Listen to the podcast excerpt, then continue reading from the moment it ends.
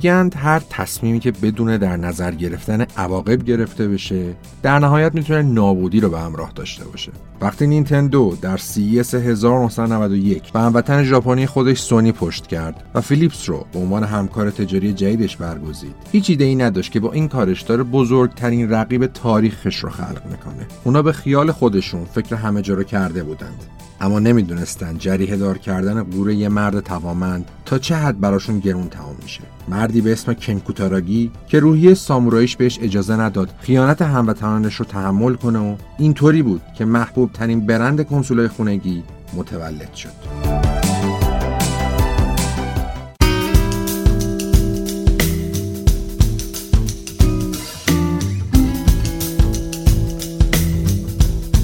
لیالایت ارائه دهنده راهکارهای روشنایی از معتبرترین برندهای جهان شما را به شنیدن این برنامه دعوت می نماید.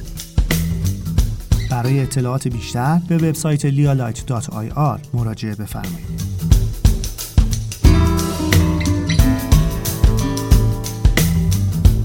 سلام. سلام علیکم. خوبی؟ احوال شما. چه خبر؟ خدا رو شکر. خدا رو شکر. ما دوباره بعد از مدتی به اصل خودمون برگشتیم. ریختم پایین همه رو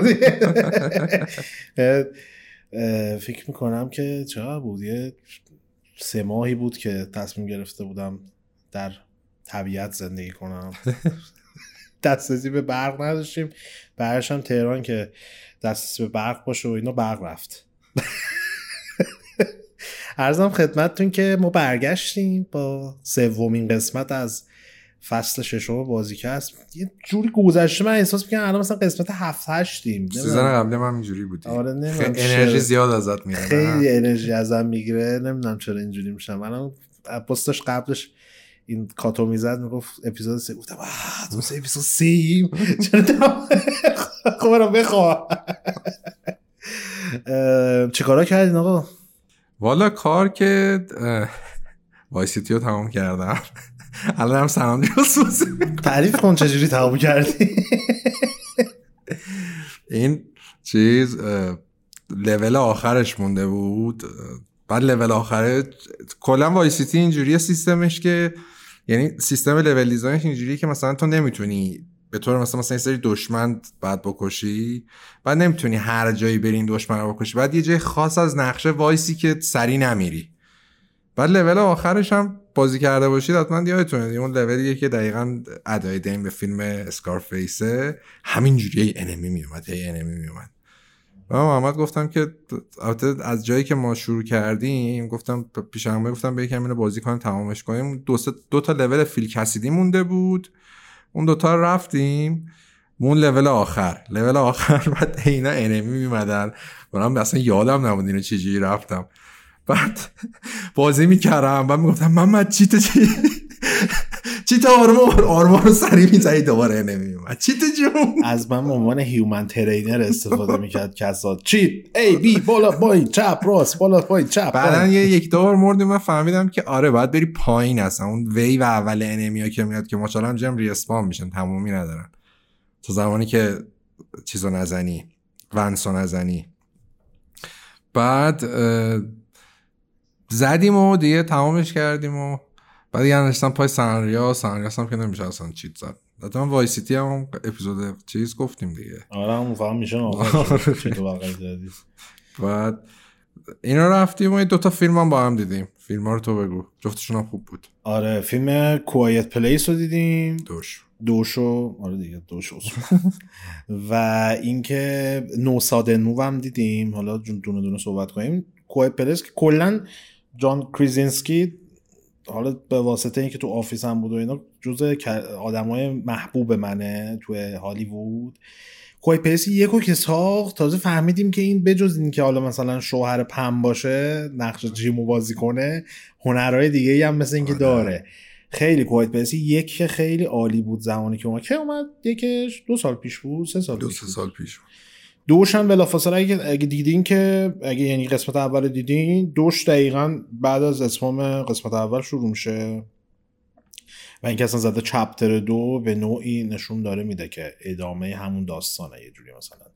اینکه بخوان یه سیکوئل جدا حسابش بکنین. کلا این فازه رو من جدیدن احساس می‌کنم که خیلی یاد دارم میرن سمتش. که اگر می‌بینم مثلا داستان دقیقا همون داستان بلافاصله بعد از تموم شدنش هم شروع می‌کنن اینا رو یا مثلا پارت دو استفاده می‌کنن یا چپتر کلا شبیه لستافاس بود. آره. و این دوش هم با اینکه خود John Krasinski ش به عنوان بازیگرش خیلی کمه ولی تو همون prologue ی که داره intro ی که داره خیلی واقعا nice job. یکی از نفسگیرترین شروعایی بود که من توی چند سال اخیر به خصوص تو فیلم های حالا با رویکرد ترسناک دیدم. این ترکیبش هم که مثلا بعضی جا می اومد صدا رو قطع می‌کنه به واسطه اینکه از دید مخ... از دید شخصیت ناشنوا روایت بکنه داستانو خیلی جالب بود. کلیان مورفی هم که همیشه خوبه دست شاید نکنه. ولی کلا یاد گفتیم لستافاس به خاطر اینکه دار اون فاز یعنی کلیان آره. مورفی و دقیقا. دختر همین آره آره آره.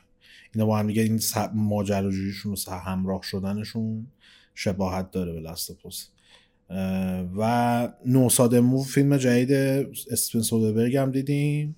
به شدت فیلم خوش ساختی. خیلی فیلم خوش ساختی بود. یعنی من تریلرش رو دیده بودم.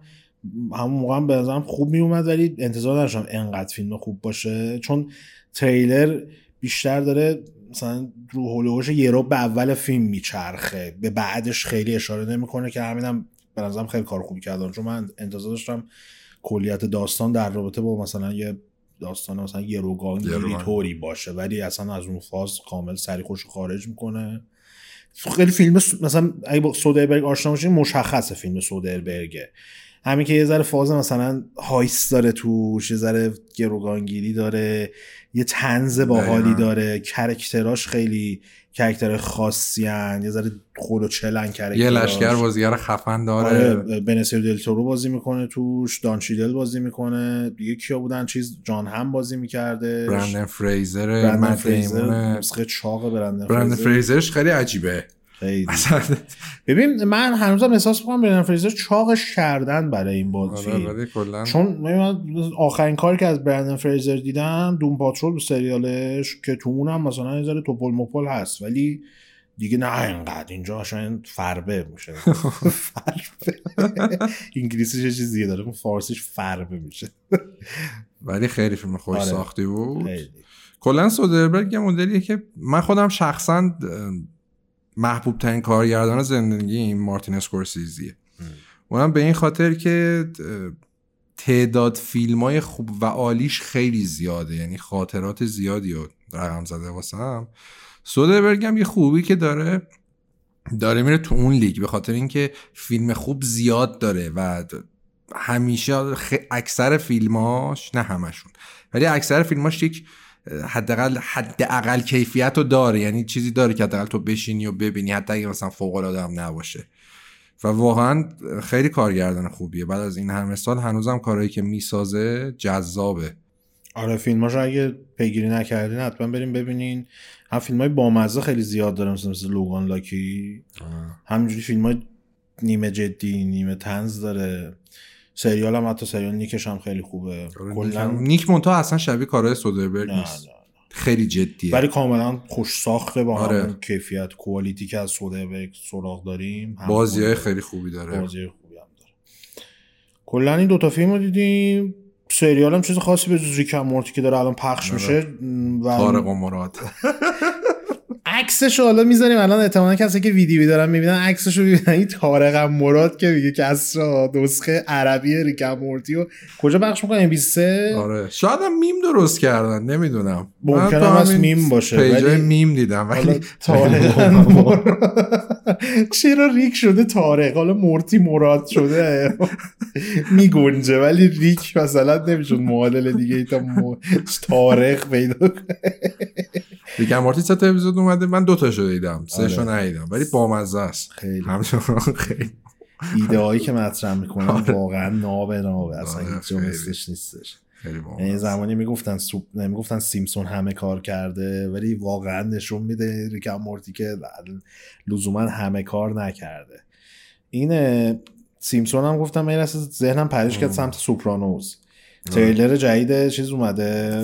اولین تریلر فیلمش. آره. سینت آف چی بود؟ اسمش یادم رفت. سینت آف بذار تو صحبت کن در رابطه با تریلر تو نکته. جالبش سینت آف نیویورک فکر کنم ولی ببینید آرون احتمالی نیویورک که اشتباه گفته باشم هست.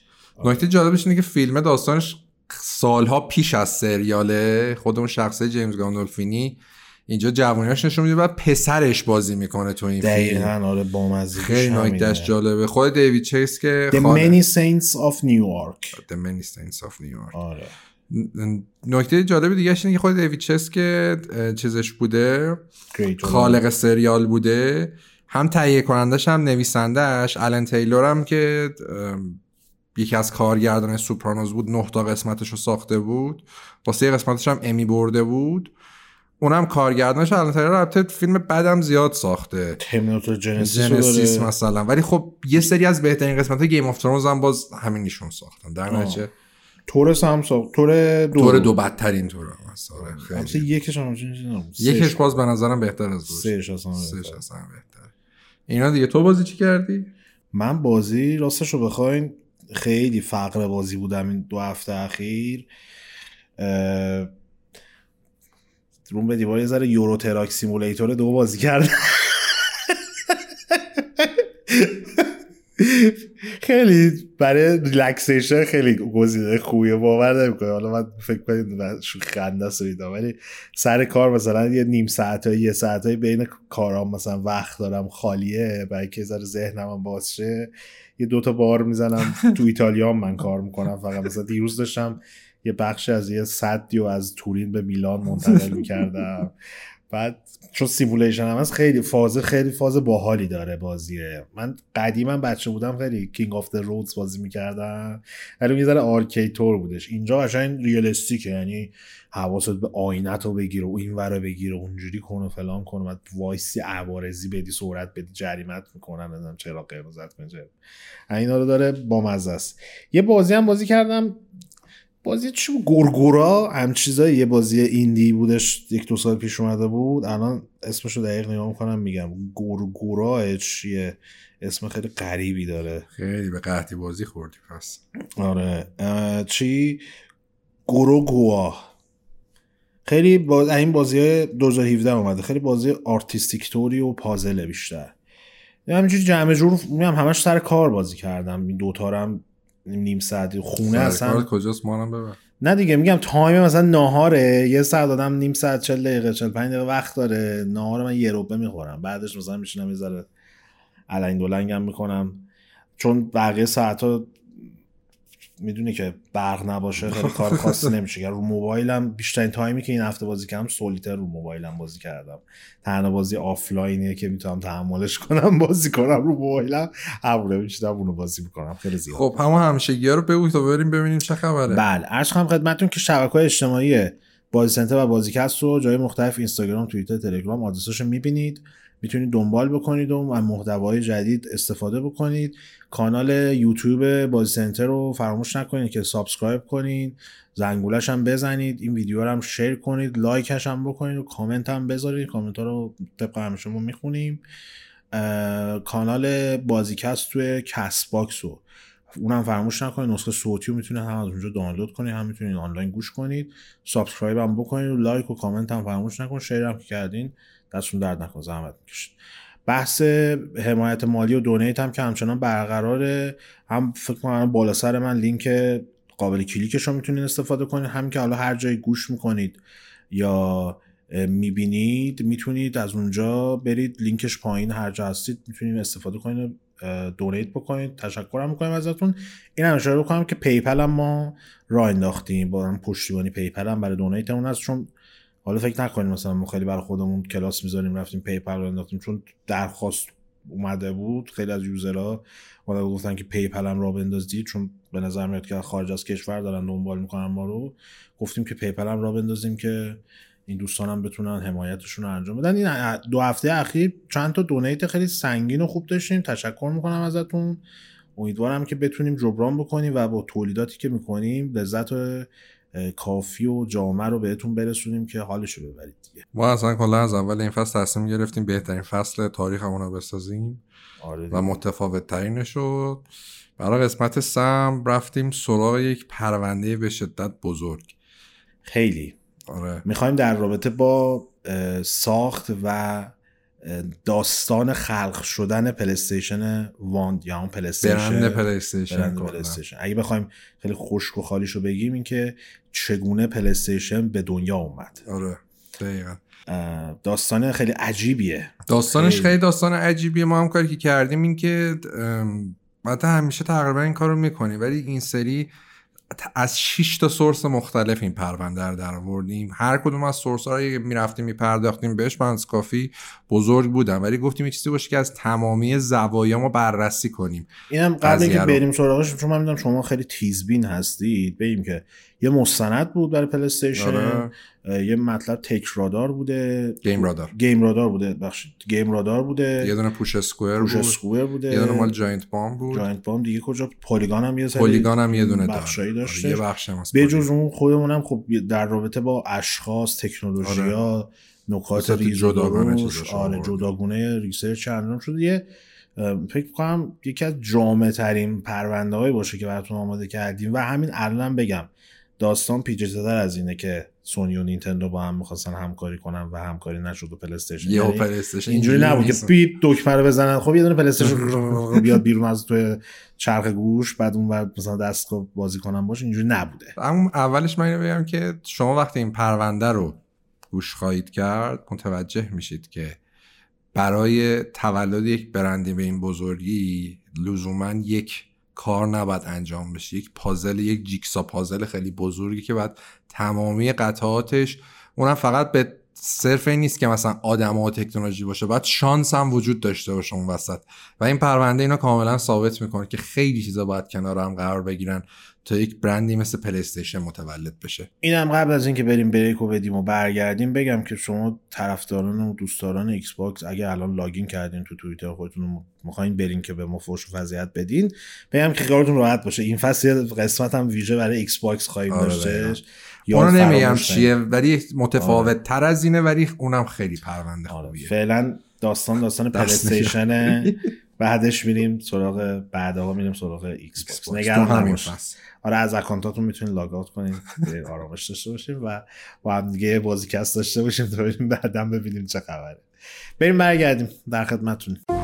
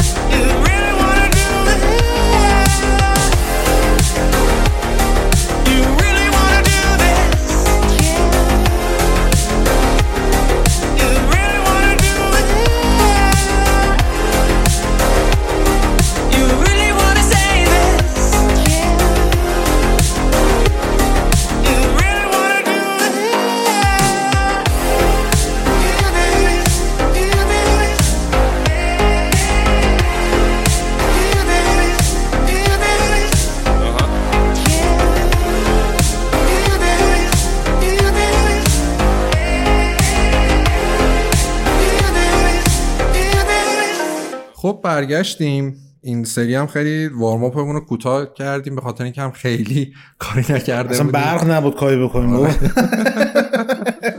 همین که ما اینجا نشستیم و هزار تا چیز نصری دادیم و اینا که برق نر تو خود ما بشیم اینجا ضبطمون کنیم.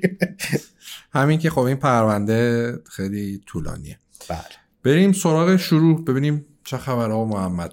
بفهم خیلی محمد هم گفتش خیلی که حالا شنیدن یعنی چیز عجیبی هم نیستش. همیشه این صحبت در مورد کنسول پلیستیشن بوده و هست که ظهور پلیستیشن و تولد برندی مثل پلیستیشن در کمپانی مثل سونی به واسطه یک بدعهدی از سمت نینتندو بوده که این کاملا درسته. واقعا این بدعهدیه بوده.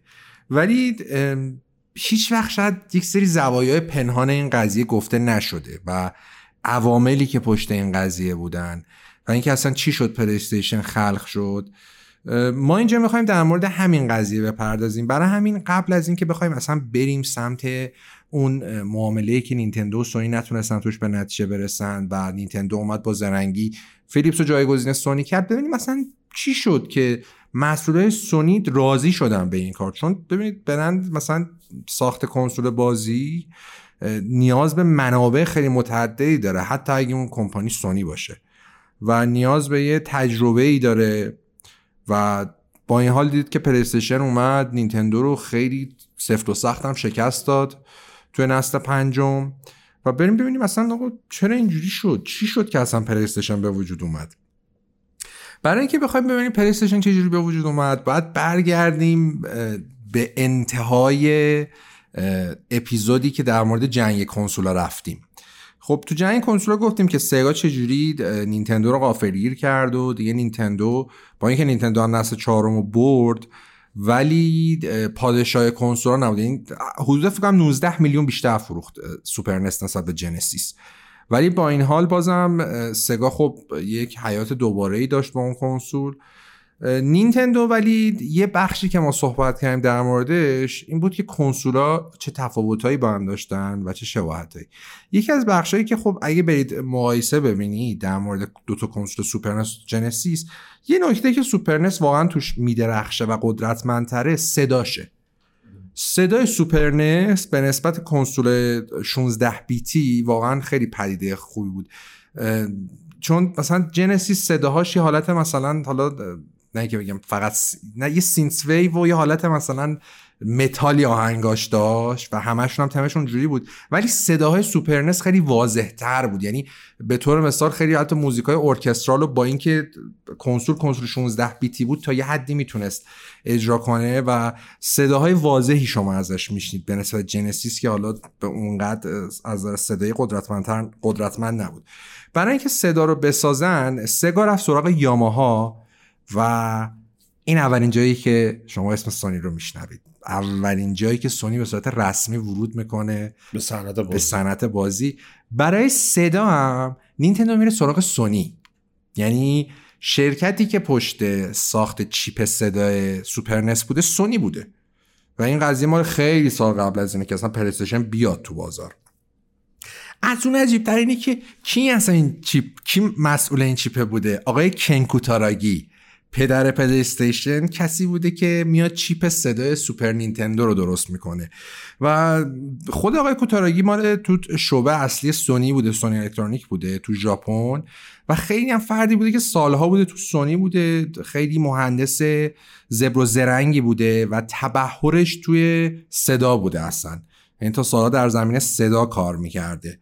و ایشون میاد از طرف سونی مأمور میشه یک چیپ صدایی تولید می‌کنه برای سوپر نس که اسمش S-SMP ه اگه S dash اس S dash SMP و نکته که داشته اینه که به طور مثال با اینکه یک چیپ صدا بوده ولی چیپ صدای خب ما گفتیم قدرتمند بوده چرا قدرتمند بوده؟ بخاطر اینکه یک چیپ صدایی بوده که یه CPU 8 بیتی اصلا خودش داشته 64 کیلوبایت SRAM داشته و از اون طرف هم یه نکته ای که داشته اینه که کاملا کارکردش جدا از کل سیستم سخت افزار سوپر نس بوده. کاملا یک سیستم جداگانه بوده و به همین خاطر هم می‌بینید که مثلا خیلی صداهای خوبی داشته و کیفیتش اگه حتی حتی تو بازی هم که multi-platform بودن مقایسه کنید ببینید خیلی بهتر آره مثلا زلدا زلدا و ماریو سوپر نس هم واقعا صداشون خیلی خوبه. یعنی همیشه به نکات مثبت بازیهایی ازش که رو. پی سی معمولا پورت می‌شدن رو کنسولا اگه صداشون رو مقایسه کنید نسخه SNES ش معمولا از جنسیسشون بهتره. به. واسطه همین چیپ سونی.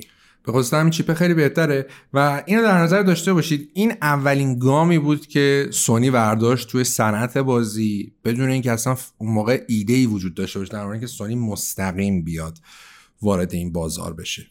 دومین باری که سونی یه ذره قلقلکش گرفت که بیاد دوباره به سمت ویدیو گیم و یه خودی نشون بده مربوط میشه به زیر مجموعه ای که داشتن و تحت عنوان CSG Image Soft Inc. شناخته می‌شد حالا شاید اکثریت فکر کنن که این زیر مجموعه باید می‌رفته خود زیر مجموعه سونی الکترونیک یا اینکه سونی اصلی ولی زیر مجموعه سونی میوزیک بوده به شکل کاملا چیز تاکتیکالی زیر مجموعه سونی میوزیک بوده و میدم بعد اشاره بکنیم که سونی میوزیک تقریبا خارج از ساختار مدیریتی اصلی سونی کارش انجام می‌داده و یه جزیره مستقلی بوده برای خودش توی مجموعه سونی. سال 1989 اه، موقعی که این زیر شاخه در از احداث میشه و شروع به کار می‌کنه سونی مستقیما میاد وارد بازار نشر و ساخت بازی ویدیویی میشه. و یه تعدادی هم بازی رو در همکاری مستقیمی که با نینتندو داشتن برای پلتفرم های این کمپانی توی بازه سال 1989 تا 1991 منتشر می‌کنن. که کلا هم 5 تا بازی بوده. من اینا رو بهتون بگم چی؟ توی این بازی آره توی این بازه 5 تا بازی 1991. منتشر کردن. سوپر داج بال بوده برای NES سال 1989 منتشر شده. سالیستایس بوده فکر کنم اینجوری خونده بشه. سال 90 برای NES منتشر شده. دراگونز لیر که یه بازی خیلی معروف‌تر بود. معروفی از روی یک انیمیشنی هم ساخته شده بود خیلی هم بازی میشه گفت که بدقلقی بوده اون موقع. نرد هم یه قسمت داره. آره سال 90 برای NES منتشر شده. هاتسن هاک بوده سال 91 برای گیم بوی و NES و آلترد اسپیس سال 91 برای گیم بوی منتشر شده سال 92 که می‌رسیم یعنی بعد از اینکه این همکاری کوتاه مدت سونی و نینتندو به پایان می‌رسه س- این هم بگیم که تو آمریکا بوده همین دقیقا CSG Microsoft Inc. میاد سونی یک بخش جدیدی رو راه اندازی می‌کنه و در اصل تغییرش میده ساختار قبلیشو تبدیلش می‌کنه به سونی Electronic Publishing که اونم دوره تو آمریکا بوده و در زمینه نشر نرم افزار و موسیقی و فیلم های سینمایی و این موضوعات کار می‌کرده. چیزی هم که مشخصه اینه که خب چون اسمش روش سونی Electronic Publishing به اون داستان کلمبیا پیکچرز و اینا ارتباطی ارتباط نداشته. کلا. زیاد چیز داشته آره. سونی. اولین کاری که می‌کنه اینه که اون CSG Image Soft Inc رو تغییر نام میدن به سونی Image Soft Inc. این CSG که من نمی‌دونم کامپیوتر احتمالاً سونی نمی‌دونم گرافیک هم چیزایی بوده مخففه. نمی‌دونم چی بوده.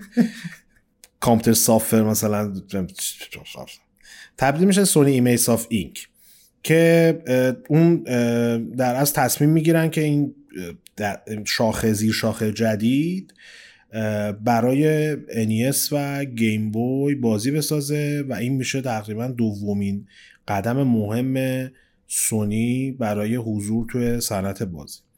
ولی خب سومین حرکتی که می‌کنن و میشه گفت عجیب ترین حرکتشون هم بوده این بوده که تو اواخر جنگ سگا و نینتندو میان متوجه موضوعی میشن. یعنی در اصل سگا به یک درکی می‌رسه که این کارتریج همون نوار خودمون دیگه فایده نداره برای ادامه کار. اون باز زمانی سی دی یا همون compact disc تازه داشته نفوذش رو زیاد می‌کرده تو بازار تو حالا بازار مختلف و سگا متوجه میشه که با استفاده از سی دی می‌تونه خیلی سودهای زیادی رو به خودش برسونه اولین مسئله که باید بهش اشاره بکنیم اینه که هزینه تکثیر و آماده سازی سی دی به مراتب نسبت به کارتریج کمتر. زمانش هم خیلی. و اینکه دقیقا و زمان کمتری هم برای تکثیرش نیاز بود. نکته که داره اینه که CD به مراتب حجم اطلاعات بیشتری رو می‌تونست ذخیره کنه به نسبت به کارتریج که همین برای تولید بازی خیلی از ده کیلوبایت یا مثلا مثلا 600 مگ 600 مگ حالا من شاید اوایل CD حجمشون متفاوت آره. بوده ولی خب 690 خورده احتمالا منطقی باشه و خب این یه ارتقای خیلی وحشتناک و زیادی بوده. همین موضوع باعث می شده که نه تنها بتونن بحث صداگذاری و گرافیک و چیزهای دیگر رو جلو ببرن و دستشون رو باز می‌کرده که بتونن حتی راحت تر برن تو ادامه نسل بعدی و کنسول بعدیشون با توجه به پشتیبانی که می‌خواستن انجام بدن. این همکاری و این رویکرد سگا نهایتا منجر میشه به یک قطعه اضافه شونده ای که تحت عنوان سگا سیدی شناخته می شده و شما می‌تونید اینو با هزار تا رانگولر و اینا روی سگا جنسیس خودتون قرار بدین بتونین این بازی مخصوص سگا سیدی رو بازی بکنین که یه player در اصل دیسک یک player سیدی بود که روی کنسول اصلی قرار میگرفتش حالا دو تا هم سگا اون موقع اضافه شونده ساخته سی و بود. دو ایکس بود 32 یه ایکس بود و CD. سگا سیدی بود. خیلی هم دردسر داشته. یعنی یه آداپتور جدایی داشته بعد سیم داشته. خیلی دردسر بوده وصل کردنش.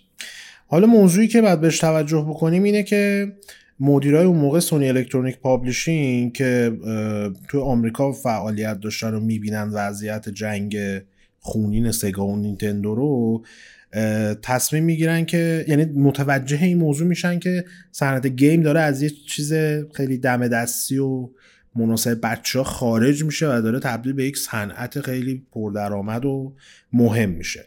در دو تا مدیر ارشد آمریکایی سونی یعنی میکی شیلهاف و اولاف اولافسون. خیلی اسم غریبی داره این بنده خدا اولاف اولافسون.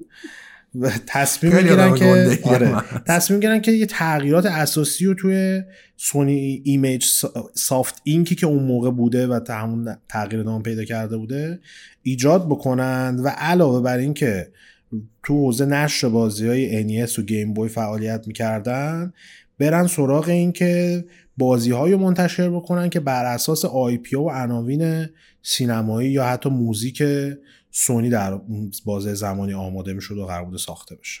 حالا اینکه میرن سراغ سگا چرا میرن سراغ سگا؟ چرا به همون نینتندو ادامه نمیدن؟ به خاطر اینکه سگا اون زمان اولین این اضافه شونده رو خیلی زود میده و دانش استفاده از سیدی رو داشتن. سونی هم از اون طرف خب تو بخش اصلا کلا سونی و فیلیپس با هم میان سیدی رو یه جورایی چیز می‌کنن. را میندازن را. میندازن آره تکنولوژی شو. و اصلا مال اونا بوده. خب به همین واسطه خود سگا موقعی که می‌خواست سگا سیدی رو بسازه با سونی ارتباط داشته و در مورد این تکنولوژی با هم جلساتی داشتن. برای همین خب خیلی منطقی بوده که الان یک شاخه سونی که همون سونی ایمیج سافته بیاد با سگا کار بکنه. البته یه نکته این وسط هست. یعنی که سونی ایمیج سافت خیلی بازی داغونی داشته. یعنی کلا اگه مثلا کارنامه‌اش رو نگاه کنید شاید مثلا 75 درصد بازیاش واقعا بازی بدی بودن. اون وسط هم تک و توک بازی خوب داشته. حالا یه نکته جالبترش اینه که سونی ایمیج سافت در اصل همون سونی سانتا مونیکایی که شما الان می‌بینید. یعنی واقعا پرهایم. این که چون سونی ایمیج سافت به تنهایی چیز بوده. به عنوان سازنده چند از بدترین بازی تاریخ شناخته میشه عملا. میشه این لقب رو بهش داد. حالا این روزگار ببین چه پیچ و خمی می‌خوره که این پیچ بخوره پیچ بخوره پیچ بخوره میشه سازنده بهترین بازی نسل حتی. آره دقیقا.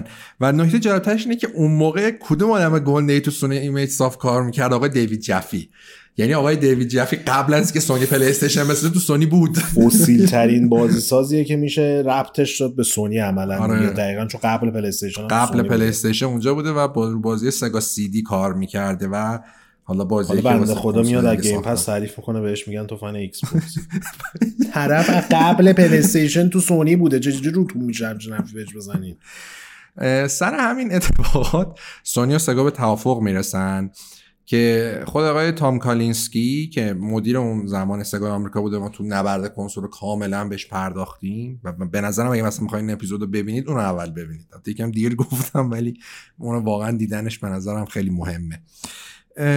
سونی و سگا به توافق می‌رسه. توافقش هم مثلا توی مایه بوده که 8 تا بازی بسازن 4 تاشو بودجهشو سونی بده 4 تاشو بودجهشو سگا بده. اما نکتهش اینه که خیلی بازی داغونی بودن یعنی یه دونش که خود دیوید جفی مثلا می‌خواد از مثال بزنه از این خودش توضیح. میده آره. میاد مثلا می‌زنه مثلا دراکولای سگا سیدی رو میگه حالا این دراکولای سگا سیدی چی یک بازی اه، side-scroller beat 'em up ولی با حالتی مثل مورتال کمبت استایل گرافیکش آره استایلش. مثل مورتال کمبت و خیلی جالب مثلا قبل از اینکه اینو بخش رو از مستند رو ببینم دیوید جفی داره راجع بهش صحبت می‌کنه تو Nerd دیده بودم این بازی آره رو دیگه، اصلا تو اون اپیزود سگا سیدیش آره. یکی از مزخرفاتی که میاد سراغش همین دراکولا سگا سیدی. دقیقا که من یادم یه گیر و گوری اساسی هم تو کنترلش داشت که unplayable می‌کنه بازی رو ضربه می‌زد ضربه من نمی‌خورد نمی‌دونم آره. چه داستانی وجود داشت الان مثلا هست این نکته هم که گفتیم ما اصلا کلا چون کار این division این بوده که رو بازی های license ی کار کنه این دراکولا در اصل اقتباسی فیلم از. فیلم برام استوکر دراکولا کاپولا که چیزم گری اولدمن و کیانو ریوز بازی می‌کردن. خیلی فیلم معروفیه. فیلم کیانو ریوز توش آره. بازی می‌کنه. و فیلم رو من سالهاست ندیدم ولی یه فاز تئاتری طوری من داره یعنی اینو هنوز. دیدم. هنوزم هنوزم خوبه. هنوزم خوبه. به خصوص اینکه میاد بیس داستان دراکولا رو از اول میگه با مزه است. دقیقا آره اقتباس مستقیم از خود کتاب دراکولا و میشه گفت بهترین اقتباسی که سینمایی داره. تغییرات زیاد داره نسبت به داستان هستی ولی جزء اقتباس خوباش. من یه چیز بگم من کتاب دراکولا رو خوندم بگو چطوری؟ کلاس زبان قدیم. رفتیم مثل کتاب داستان بود برای لرنینگ بودش، آره درجه بندی داشت. یکی از اولین کتاب انگلیسی من فانتوم خوندم. اف اپرا رو اونجوری فانتوم خوندم. اپرا یه سری کلا اکثرش از این کتاب الیفنت منم اونجوری خونده منم. اونجوری خونده باری کردم یه دونه مال یه دونه دیگه هم که من خونده بودم مال یکی از کتاب جان گریشام بود نمی‌دونم. آره. پرونده پلیکانش نبود یه کتاب دیگهش بود. یادم نیست. حالا از بحث خیلی منحرف نشیم. آقای دراکولا جفی دوست دارم. یه قسمت هم می‌خواد دراکولا بریم خود دیوید جفی صحبت می‌کنه میگه که مثلا خیلی بازی داغ بودن. از این دراکولا ساگا سیدی نام می‌بره. Last Action Hero رو میگه که اونم باز یک فیلمی بود. بر اساس فیلم آرنولد بود. خیلی فیلم خوش ساختی هم بود. بازم اینو من خیلی سال پیش دیدم ولی خیلی جالب بود. می‌دونی کدوم Last Action Hero بله. اصلا کلا که فضاش با فضای فیلم آرنولد متفاوته و خیلی نکات بامزه ای داره که بر اساس pop culture دهه 90 یعنی اگه مثلا به این فیلم علاقه دارید حتما این Last Action Hero رو یه دونه دیگه هم از اینا Cliffhanger سیلوستر استالون بوده همون فیلم کوهنورد. یه فیلم مچندازون هم داشت که سیلوستر استالون یادته راننده کامیون بود بعد می‌رفت مچ مینداخت. همه مدلی ساخته بودن. آقا. Cliffhanger رو یادمه ولی آره. Cliffhanger رو حتی اول اسفنجور دو فکر کنم پرودیشو درست کردن. یا رو راکنه از دست جیم کری میفته یه و خود آقای جفی میگه که این نسخه گیم بوی Cliffhanger ی که از بدترین گرافیک های تاریخ بازیه واقعا هم هست یعنی اگه الان ویدیوشو ببینید نسخه صوتی هم بده. حالا اگه دارید گوش می‌کنید بعدا سرچی حتما برید آره یه. سرچی بکنید گیم بوی Last Action Hero رو و اینا شدن سه تا قدم اولیه سونی یعنی ساختن چیپ صدای سوپ- SNES. SNES. ورود سونی میت سافت به تولید بازی و انتشار بازی ها در اون دو سه سال اول برای پلتفرم های نینتندو و در نهایت همکاری با سگا برای ساخت بازی برای سگا سیدی. می‌رسیم به قدم چهارم و این قدم چهارم دقیقا همون جایی که شما شنیدید. یعنی قبل از اینکه اصلا سونی و نینتندو بیان وارد مذاکره بشن این سه تا گام و سونی برداشته بود. می‌رسیم به سال 1991 اواخر سال 1991 اه، نینتندو میاد یه قراردادی امضا می‌کنن با سونی که این قرارداد مشترک برای توسعه کنسول و بازی بوده. ولی یه قرارداد نبوده. نکتهش اینه که یه, قرار... یه قرارداد بوده برای ساخت دو تا محصول دو تا device. device اول یه چیزی مثل شبیه به سگا سیدی بوده که سونی قرار بود یک اضافه شونده ای برای سوپر نس درست کنه اضافه شونده سیدی که بشه بازی سیدی رو روش اجرا کرد. یه دونه دیگه هم داشتن که قرار بوده یه کنسول باشه اصلا. یه کنسولی باشه که در اصل بازم سخت افزارش هم سخت افزار سوپر نسه ولی کلا از سیدی استفاده می‌کنه و از کارتریج ولی خود سونی می‌سازه دیگه اضافه شونده نمی‌خواد. یعنی شما میرین اونجا به عنوان یک pack کامل همش می‌خرید. دو هم ریختم دقیقا همشون رو هم ریختن. اسم سونی پلی استیشن هم از اونجا میاد. بعد این سونی پلی استیشن سونی پلی استیشن نبوده. سونی پلی استیشن بوده. مثل workstation یعنی جدا بوده چیزش. بعدا میشه پلی استیشن این دو تا کلمه با هم یه جوری ادغام میشن. حالا نکتهش چی بوده؟ نکتهش این بوده که مدیرای سونی میان یک زرنگ بازی در میارن تو این قرارداد. و قراردادی که میبندن خب خیلی براشون مهم بوده. به هر حال نینتندو این وسط همه کار هر جوری بخوام حساب کنیم همه کار نینتندو. یعنی نینتندو می‌خواسته بگه خب شما یه دونه اضافه شونده سیدی واسه من درست کن سونی گفته چه خوب بیا. یه دونه کنسول من بذارم بر اساس سخت افزارت. و اون تو بتونه سی دی هم مثلا اجرا من این. پرانتز باز کنم اگه الان براتون عجیبه که چرا سونی داره 10 دلار برای آپدیت گرافیک می‌گیره و بازی next gen ش رو 70 دلار میفروشه نگاه کنین دیگه. این حضرات از سال 1991 همینقدر دندونگرد بودن که الان هستن. هیچ تغییری تو روی کرده پول دوستان آره. چه مستقر در سونی ایجاد دقیقا. نشده یه نکته که همیشه توی بازی ویدئویی هست رویالتی که صاحب کنسول از ناشر بازی می‌گیره.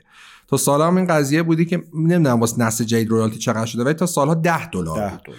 یعنی بازی ها 50 60 دلار بودن 10 دلار می‌گرفتن واسه رویالتی. یعنی شما هر نسخه از هر نسخه از بازی تو که بفروشی 10 دلار شو باید بدی به ناشر. البته تو سرویس های دیگه هم یک چیز مشابهی به این هست.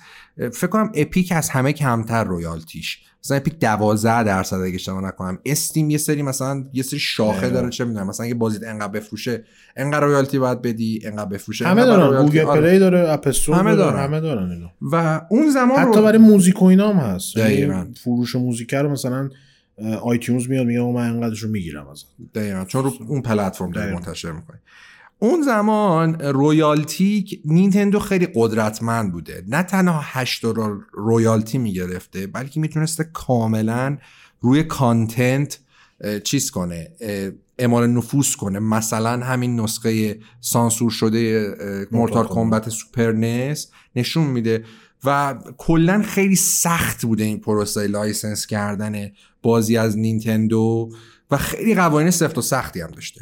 سونی میاد بین یه رکب می‌زنه. یه قرارداد من من نمی‌دونم چجوری اینا این قرارداد رو اصلا بستن. چجوری یعنی نخوندید آقا چی نوشته تو این قرارداد همکاری؟ چون نوشته شده بوده قرارداد. اصلا میان اعلام می‌کنن. سونی میاد میگه که اینا رو بعد بعدا به عنوان چیزها اینا یعنی آدمایی که این تز رو دادن اصلا بعد هر جا می‌خوای چونه زنی کنی بعد اینا رو ببری. میان میگن که آقا ما یه کاری می‌کنیم. برای این کنسولمون ما 8 دلار royalty رو بگیریم. هر بازی اون- که رو سی دی اومد. برای آره اون سی هر بازی که رو سی دی اومد 8 دلار royalty ش کلا واسه ما. خب اگه رو کارتریج بود خب 8 دلار royalty ش واسه شما. 8 دلار royalty ما هر ما بعدا بیایم حساب کنیم که یعنی این بخشش مشخص نبوده هنوز. گفتن 8 دلار royalty سی دی مال ما. بعدا راجع bonus ی که شما باید بگیرید بعدا مذاکره کنیم. 8 دلار کارتریج هم که royalty ش مال شماست. بعدا میایم راجع به این bonus ش با هم صحبت می‌کنیم در اصل سونی چیزی که گفته اینه که آقا 8 دلار سی دی 8 دلار کارتریج جدا اینا هر کدوم میره تو حساب یکی از دو شرکت. این که چجوری تقسیمش م، کنیم آره. بعدا. صحبت می‌کنیم. قشنگ این چیزه. آره. شباهت داره این داستان رو بر من. آیم دژاوو بعدا حساب بکنیم و نینتندو یهو مدیراش به خودشون میان میگن نه داداش از این خبرها نیست سازنده کنسول منم یعنی چی رویالتی رو تو بگیری؟ اصلا همچین چیزی نیست و کلا ولش کن نمیشه اینجوری با شما کار کرد. یکی از اون اعضای تیم ده نفره چون کلا خود ساخت پلی‌استیشن اینا ده نفر واقعا آدم کرون وسط وجود داشته. یکیشون آقای فیل هریسونه. آقای فیل هریسون که تا همین نسل هفتم تو سونی بود بعد با تیک حرکت لوئیس فیگوار رفت مایکروسافت و بعدم اومد گوگل. کلا از سونی رفت. آتاری هم رفت آتاری هم. رفت اون وسط که یه سری بازیایی که سریا بعد از اینکه اکتیویژن و بلیزارد با هم ادغام شدن من یه سری بازی اونها رو برداشت توسط آتاری منتشر کرد. گوگل هم بود که نابود شد استیدیا. یکی از اون ده نفر اصلی همین آقای فیل هریسون بوده و آقای فیل هریسون میگه که وقتی این قرارداد دادن و یکم کار جلوتر رفت و خبررسانی شد تازه مدیرای نینتندو فهمیدن چه کلاه گشادی سرشون رفته. یعنی چی؟ خود حتی از سمت سونی ژاپن یه سری از مدیرای ربطشون میان میگن که با اون کسایی که مسئول مذاکره بودن میگن اصلا ما سازنده کنسولیم چرا اینا باید پولو وردارن هم میاد به مدیرای سونی دقیقا جواب میدن میگن کارتریج برا ما سو- سی دی هم برا ما. شما برید دنبال بازیتون دیگه بعدا ما رو تقسیم آره ما حساب می‌کنیم. همه چی دست ما ما بعدم بعد شما بونوس حساب شما حساب دقیقاً. نکته ای که داره این وسط این بوده که سونی این ام- امتیاز رو برای خودش قائل بوده که روی اون چیزه کنسول هفت شنبه که همه چی تو آره. هم دیگه بوده هر کی هر چی می‌خواد دقیقاً. نظارت سونی بیاد یعنی اصلا اون. سیستم license ی که نینتندو همیشه سخت بوده سونی حتی گفته من خودم هم license بازی ها رو می‌تونم license بدم به سازنده. یعنی من هر کی دلم بخواد میگم بیاد بازی بسازه. مدیر نینتندو به سونی یه دونه ایمیل, ایمیل کردم. نامه فرستاده بوده که داشت نون اضافه نمی‌خواد. همین موضوع باعث میشه که روابط سونی نینتندو از یه مقطع خیلی سخت بشه. با توجه که اینا دیدن این سر ما آره این می‌خواد سر ما کلا می‌خواد بذاره اینم گفت اه، دارن می‌زنن زیر قرارداد و اینا. روابط خیلی سخت میشه. مینور مینوراه؟ مینورا یا مینوراه اینجوری. مینوراه. مینورا. مینورا آراکاوا. که در از مدیر نینتندو آمریکا بوده. ایشون مدیر بوده و اون آقای بود که نامه فرستاده آره. بود هو هو هو اینا آره. این دوتا با هم دیگه. میگه که سر این قرارداد سونی خیلی حریص بازی در برده و می‌خواسته که همه چی رو برای خودش بکنه. در نتیجه ما یک حرکت ویژه می‌زنیم و میگیم که خوش اومدین می‌تونین دکمتون رو فشار داده و از در خروج. در خروج راهنمایی می‌کنن و این میگه که این آقای آراکاوا شخصا با نوبویوکی ایده مدیر سونی صحبت می‌کنه و میگه که آقا ما رو به خیر شما رو به سلامت هر کی راه خودش رو بره. ما این سیستم ها نمی‌تونیم کار کنیم. نمایشگاه سی البته این وسط چیز هم داشتن هنوز مذاکره می‌کردن. یعنی آفیشیال نشده آره. موضوع هنوز که آقا کامل هوا رفت قضیه. نمایشگاه CES نمایش اصلی ترین نمایش نمایشگاه تکنولوژی دنیا. فقط امسال برگزار نشد به خاطر کرونا. این نکته بگیم که CES مهمترین نمایشگاه تکنولوژی بود سال 95 ایتیری هم در اصل یک زیر مجموعه از اون. CES بود از 95 جدا میشه آره CES 91 که برگزار میشه سونی میاد خیلی خوش و خورم اعلام می‌کنه که دارن با نینتندو برای ساخت کنفرانس خبری می‌ذاره. آره همکاری می‌کنن که خبرهایی که سالها روش مانور داده شده بود و اینا از این CES در اومده که این سونی و نینتندو می‌خوان با هم همکاری کنن. ولی خب دقیقا فرداش که میشه نینتندو میگه چی داداش؟ مشتری باش. میگه که نه همچین خبری نیستش. کلا می‌زنه زیر میز. میگه که این خبرها نیستش ما با سونی همکاری نداریم و به جای سونی میریم با فیلیپس همکاری می‌کنیم. فیلیپس هم که اصلا توضیح داد با سونی هرچند دوتایی با هم دیگه همکاری کرده بودن و سی دی همون compact disc رو انداخته بودن ولی خب به عنوان بالاخره رقیب هم دیگه بودن و هنوز و سالهاست که هستن این داستان رقابت سونی و فیلیپس ادامه دار بوده. نینتندو میاد با فیلیپس قرارداد میبنده و همین موضوع یه آبروریزی بزرگ رو برای سونی ایجاد می‌کنه. ما داریم راجع به فرهنگ ژاپنی صحبت می‌کنیم. یعنی این هنوز اون تفکر کاملا تفکر سنتی بوده و آره. خیلی حرکت زشتی هاراگیری. نکردن خوبه فقط این آبروریزی بزرگ باعث میشه که یه ضربه وحشتناکی به برند جهانی کلا سونی وارد بشه و رسانه ها این مسئله رو به این شکل پوشش بدن که سونی به عنوان برند بزرگ تکنولوژی چون سونی اون موقع عملا از نینتندو بزرگتر محسوب می شده سونی حالا الان نیایم بگین که او نینتندو میاد می‌خره سونی. نه موقع سیستم اینجوری بود که سونی کمپانی تولید کننده هزاران تکنولوژی و گجت و چیز میزای مختلف بوده. همون واک با واکمنش می‌تونست کل نینتندو رو قورت بده اون موقع سونی. انقدر واکمن دیگه کلا هر کی می‌گفتی با چی گوش می‌کنیم واکمن. با چی گوش می‌کنیم سی دی من. همش برای سونی بوده. قبل از اینکه iTunes و کلا له کنن کلا داستان سونیو تو از موزیک همش سونی بوده. و خب برند قوی تری داشته. تلویزیون سونی تلفن سونی دوربین سونی همه چی سونی بوده. اون موقع نینتندو یه کمپانی کنسول ساز و بازی ساز بوده آره دیگه چون قبلش هم کارت میساخت کارت بازی یه مدت هم. تو کار تاکسی بودن. هتل هم داشتن هتل زیبایی داشتن. آره نه نمی‌خوام بگم این میگه و خب این که اصلا قرارداد فصل شده و این که رفتن با فیلیپس کار دارن می‌کنن خودش اصلا زایه به قول که اصلا زایه اندر زایه بودش قضیه و خب فیل هریسون توضیح داده که این مسئله باعث شدش که یه جرقه ای توی سونی زده بشه و نهایتا به مسیری منتهی بشه که باعث شکلی برند پلیستیشن میشه.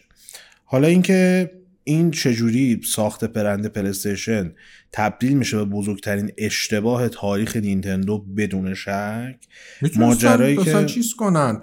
خیلی مذاکره می‌تونستن باز دوباره آره می‌تونستن یه جوری نگر دارن سونیو که همینجوری به چه ما باش اینجا کار بکنیم با هم دیگه خیلی هم صدا در نیاد. ولی این اشتباه تاکتیکی که می‌کنن باعث میشه که رقیبی رو درست بکنن بزرگتر از سگا و خیلی عصبانی تر از سگا حالا توضیح میدیم که این چرا این اتفاق میفته و چه شکلی اتفاق میفته ارزم خدمتتون که در تایید این موضوع یاماوچی که خیلی الان به عنوان خالق و سازنده گرند توریزمو میشناسنش.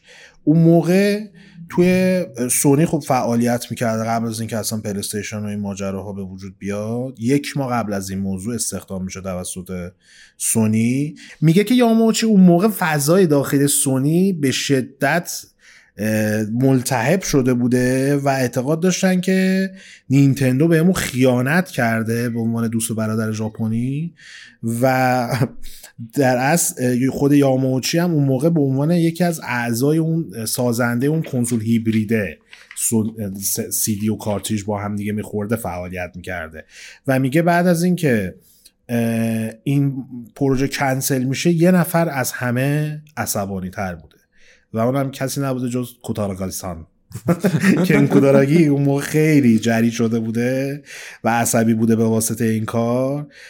خب چون در اصل خودش هم سازنده اون چیپ SNES چیپ صدای SNES بوده. اعتقاد داشته که باید جواب نینتندو رو بدن بعد از این کاری که نینتندو کرده. روحیه سامورایی. آره روحیه سامورایی دقیقا. میگه که اه، یاماوچی میگه یه حرفی رو به من زد. کن کوتاراگیسان اون موقع سخن بزرگ آره سخن بزرگان. که میگه تو گوش من موند هنوز بعد این سالا. میگه ما شاید شانس زیادی برای موفقیت نداشته باشیم. اما اینطوری هم نیست که شکست در این پروژه به معنی پایان زندگی ما باشه. ما باید این کار رو انجام بدیم. چیزی برای باختن ندارن. هر چیزی که از گزینا روی میزه. بعد بریم که یقه نینتندو رو بگیریم. دقیقا. و اینطوری میشه که آقای کنکوتارگی شروع می‌کنه در خلوت خودش. انتقام پلن انتقام رو میچینه. میشینه شروع می‌کنه به اینکه طرحهای اولیه سخت افزار کنسول رو می‌کشه و اینکه طرح ظاهری کنسول چجوری باشه رو می‌کشه و میره پیش آقای نوریو اوگا. این آقای نوریو اوگا مدیر عامل وقت سونی بوده و میشه گفت یکی از تاثیرگذارترین آدما نه فقط تو تاریخ سونی بلکه تو تاریخ تکنولوژی تاریخ کشور ژاپن. اینقدر آدم خفنی بوده. و اینم باید بدونید که به حتی بعد از این اعلامی که می‌کنن که نینتندو رفته با فیلیپس کار می‌کنه سونی و نینتندو هنوز با هم در ارتباط و داشتن مذاکره می‌کردن. ما تا کوتارگی مطمئن بودی که اصلا از این معامله دیگه چیز در نمیاد اون بعد از اون اعلامیه و تحقیر اصلا اینا دیگه نباید با هم کار کنن. میره پیش آقای نوری اوگا و بهش میگه که من می‌دونم که اگه تر بخوام بخوام طرح ساخت پلی استیشن هاوس خودمون رو بدم خیلی از مدیرای سگا یا همون old guard ای سگا با این قضیه مخالفت. می‌کنن سونی با این قضیه مخالفت می‌کنن. به خاطر اینکه اصلا تزی که اون موقع داشتن مدیر قدیمی سونی این بوده که می‌گفتن که سگا و نینتندو اسباب بازی سازن. عین کلمه اسباب بازی سازن. و ما مثلا یکی از نوآوران در زمینه تکنولوژی الکترونیکی ما اصلا اینا رو نباید بهشون لیگ ما نیستن. آره تو لیگ ما نیستن نباید بهشون اهمیت بدیم. آقای کوتارگی میاد پیش آقای اوگا. میگه که من می‌دونم و اینا رابطهشون هم خیلی با هم خوب بود. یعنی جز آدمای به شدت به آقای کوتارگی اعتماد داشته آقای اوگا. و میاد پیش آقای اوگا میگه ببین من می‌دونم که اگه بخوام پروژه پلی استیشن رو را بندازیم و بخوایم خودمون پیش ببریم خیلی سخت مشکلات زیاد داره و خیلی از مدیرا شاید مخالفت کنن. شما به عنوان مدیر عامل شرکت آیا می‌تونی از ما حمایت بکنی و یه کاری کنی که ما این پروژه رو پیش ببریم ما نباید بذاریم نینتندو خیلی هم روی این قضیه تاکید داشتی که ما باید در نینتندو رو سرویس کنیم مورد عنایت قرار بدیم خیلی بهش برخورده و تقریبا تو تمامی منابع خیلی. روی این آره. ژاپنیا خیلی روی این موضوع که. شخصیتشون و اینا خورد بشه و تحقیر بشن خیلی, خیلی.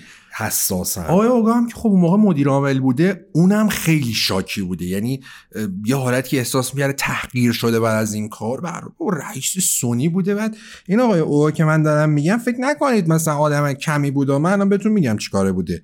این آقا زمانی مدیر عامل سو... این زمانی که مدیر عامل سونی بوده سونی میاد کلمبیا پیکچرز. یعنی کلا بخش سینماییشو به مبلغ 3 میلیارد و 400 میلیون دلار از کوکاکولا می‌خره. کار خفن دیگه ای که می‌کنه اینه که میاد CBS Records Group رو می‌خره که بعدا میشه Sony Music. و اجازه ساخت بخش سرگرمی سونی رو هم میده. مثلا پلی استیشن آره. بخش entertainment. نکته که داره اینه که آقای اوگا که از خیلی از این قضیه ناراحت بوده و شاکی بوده سر اینکه نینتندو این کارو کرده با وجود تمامی ریسکایی که این کار داشته با آقای کوتاراگی جواب مثبت میده و میگه تو هر کاری بکنی من ازت حمایت می‌کنم. اصلا فکر نکن که پشت خالی می‌کنم تا آخرش ما با همیم. داداچ داداشی برو. آره. برو تو و کارش. اولین کاری که می‌کنه اینه که تو هفته بعد دقیقا بعد از این قضیه CES و اینکه تو این چند روزی آقای کتارگی میره میاد باش صحبت می‌کنه یه جلسه می‌ذاره با تمام اعضای هیئت مدیره و میگه که امکان نداره ما از بازار گیم بیایم بیرون. نمیگه داریم پلی استیشن می‌سازیم ولی میگه ما تو بازار گیم اومدیم که بمونیم. خبرا نیست پامون رو پس بکشیم به خاطر این قرارداده. یه کار دیگه می‌کنه که واسه اینکه مدیرای قدیمی سونی نیان گیر بدن یک پلیتیک به شدت خفنی می‌زنه. آقای کوتاراگی رو اخراج می‌کنه. آره تقریبا نمیشه گفت اخراج ولی از سونی. الکترونیک منتقلش می‌کنه به Sony Music. منتقلش می‌کنه به اونجا تا چون Sony Music گفتیم محمد گفتش ساختارش متفاوت بوده و اصلا اینجوری نبوده که مدیرای- جزیره جدایی بوده. جزیره آره. جدا بود حالا مدیراش مثلا میمدن به هیئت مدیر سونی جواب پس می‌دادن ولی کلا پروژه ها رو خودشون پیش یه مدیری داشتن مثلا سیستمی که قدیم New Line و Warner داشتن با اینکه یکی بودن ما یه زیر مجموعه بودن ولی چیز بودن ساز و کارشون با هم فرق می‌کرد و اینجوری آقای کوتاراگی میاد یه حرکتی می‌زنه میره Sony Music. میره Sony Music بعد یه سری از آدمای معتمد و قابل اعتمادش رو میاره اینجا. یکی از اونا یه تیمی بودن تو سونی که تو بخش سخت افزار و نرم افزار مشغول کار بودن. یه سری مهندس بودن به شدت مهندسای باهوش و خوش‌ذوق تیمی که در از اینا منتقل نه نفرم تعدادشون بوده. این نه نفر با آقای کوتاراگی نه نفر از این تیم رو برمی‌داره به خودشون بره و این نه نفر در از افرادی بودن که قبل از این یک سیستمی درست کرده بودن یک اصطلاحا میشه گفت موتور گرافیکی نه موتور گرافیکی که الان شما مثلا آریلینا نه. انتظاراتتون رو بیارید پایین. یه چیزی درست کرده بودن موتور گرافیکی به اسم سیستم جی. حالا این سیستم جی چیه؟ ماجراش برمیگرده سوار اتوبوس زمان واسکس بشین برگردیم سری دوره میاد. تاکسی. آره. سری میاد میاد. اتوبوس رو آتیش نکن برای مسیر کوتاه سال 1984 آقای کوتارایگی یه سر میره پیش همین مهندسایی که زیر دستش کار می‌کردن و تو صفحه مانیتور یکی از مهندسا و اون تیم یک چیز می‌بینه که براش باور کرده این نبوده. سال 1984 یعنی همون زمانی که تازه نس می‌خواد بیاد تو بازار و آتاری یه سال قبلش ورشکست شده بوده سر اپل تازه داره کامپیوترش رو میده بیرون. آره. و می‌بینه یه تصویر سی جیه از صورت یک بابایی یک صورت سی جیه. و این صورت رو می‌تونه کوچیک کنه می‌تونه بزرگ کنه می‌تونه اصلا با object های دیگه merge کنه. شما الان میگید بابا این نرم افزار مس- Paint 3D هم الان این کارا رو می‌کنن می‌کنه. ولی ما داریم راجع به سال 1984 صحبت می‌کنیم. و خیلی به نظرش چیز عجیبی میاد. واقعا چیز عجیبی بوده چون خیلی کار کردن باهاش راحت بوده. همین ایده بعدا بزرگ میشه و میشه System G که System G در اصل یک سیستمی میشه که سونی بیاد این سیستم رو بفروشه به شبکه های خبری یا شبکه هایی که تلویزیون های زنده از تلویزیون زنده هم تلویزیونی که ما داریم برعکس کابلیا live broadcast و چیکار می‌کردن این System G؟ System G کارش این بوده که مثلا مثل یک نرم افزاری که شما الان مثلا دارید یه بازی فوتبال می‌بینید یهو مثلا. مثلا دارید بازی میلان یوونتوس رو می‌بینید. صحنه یهو یه لوگو سری آ میاد وسط میره. این دقیقا کاری بوده که System G می‌کرده بعد اونجوری هم نبوده اون زمان مثلا مهندس باشه نرم افزار باشه یه کاری بوده مثلا می‌خواستن آقا طرف دو تا دکمه رو بزنه این کارا رو چیزی یا انجام بده. تایپ کنه مثلا آره. یا سه بعدی طور بیاد. دقیقا سه بعدی‌طور بیاد از این افکت هایی هستن که اول می‌ذارن می‌خوره گوش تلویزیون Breaking news. آره. این سیستم G اصلا کارش این بوده و این ابزار سه‌بعدی رو در اختیار حالا چه حالا برنامه ورزشی داشتن؟ مثلا ESPN هم اگه اشتباه نکنم یکی از مشتریای همین سیستم G بوده. چه شبکه خبری داشتن خیلی به نفعشون بوده. آقای کوتارگی میاد همون تیمو همون تیم سازنده سیستم G رو و کارهایی که کردن تو زمینه گرافیک سبودی رو میاره اون نه نفر رو می‌ذاره سر تیم پلیستشن اینا اولین افرادی بودن که میان روی پلیستشن کار می‌کنن. موضوعی که بهش اشاره بکنیم اینه که سونی خب زمان تو حوزه های خیلی مختلفی فعالیت داشته و تو خیلیش هم به عنوان یک کمپانی برتر شناخته می شده همین موضوع به کوتاراگی این اجازه رو میده که بیاد یه اونجر ستوری جمع بکنه از هر تیکه سونی بهتریناش رو بکنه بیاره. بذاره اونجا کنسول بسازید. کار بعدی که می‌کنه اینه که برای اینکه معماری و اون ساختار اصلی کنسول بهش برسن میاد از یک معماری به نام میپس استفاده می‌کنه. این میپس رو که کسا میگه میخنده به این واسطه است که یک حال توضیح بدم. یک توی مستند شهید احمد شهید احمد شهید نشده. شهید احمد اسمش اسم. یک دوست هندیه. هندی یا پاکستانی؟ هند... فکر کنم هندیه ولی خب بریتانیا بزرگ شد. آره. لهجهش کاملا بریتیش. که یکم مدیرای قدیم سونی بوده میاد وقتی در رابطه میپس توضیح میده یک فاز ذره غریبی داره به نظر دوستمون ذره های هستن. اینجوری خیلی هم تعجب می‌کنه شوکه میشه و اینا. به خاطر شهید اینم احمد که که میگیم میخندیم خیلی خیلی آدم گنده ای. نه به خاطر این سر میپس چون می‌دونم. آره. سر دقیقا هم میپس خیلی تاکید خاصی شهید احمد داره به خاطر اونه. از این معماری میپس در اه، اوایل دهه 90 توی سری ابر کامپیوتر کامپیوتر خیلی قدرتمند استفاده می‌کردن نکتهش اینه که سونی اون موقع یه تعدادی کامپیوتر با استفاده از همین معماری تولید می‌کنه و این باعث میشه که این قطعه از ساختار پلی استیشن رو بتونن با شناخت بهتری برن سراغش و ازش استفاده بکنن. تیکه سومی که این پازل پلی استیشن رو تشکیل می‌داده مربوط صدا می‌شده خب اه، هم که کوتاراگی خودش تجربه زیادی تو تکنولوژی صدا داشته همین که خب داشتن تو اصلا تو سونی جنس. موزیک داشتن. کار رو انجام می‌دادن و خب این امکان براش ایجاد شده که یه sound chip خیلی خوب و با کیفیت بسازن برای اه، پلیستیشن و اون بخش صدا رو تبدیل از نقاط قوت این پلتفرم بکنن نهایتا می‌رسیم به بخش چهارم پازل که خیلی هم تأثیر گذار بوده توی بخوای این بخش سوری موزیکش هم بگو. چیشو بگم؟ هم تو صفحه بعده. آها میگم. اه، که در اصل اه، این بخش در اصل قط- قس- قسمت چهارم قطعه چهارم ماجرا بخشی بوده که خیلی باعث جلو افتادن پلیستیشن میشه چیزی هم نبود جز سی دی رام. موضوعی که اشاره کردیم که قبلش همکاری داشتم با سگا می‌خواستم و نینتندو میشه برگ برنده پلیستیشن توی زمانی که می‌خواستن این کار رو انجام بدن.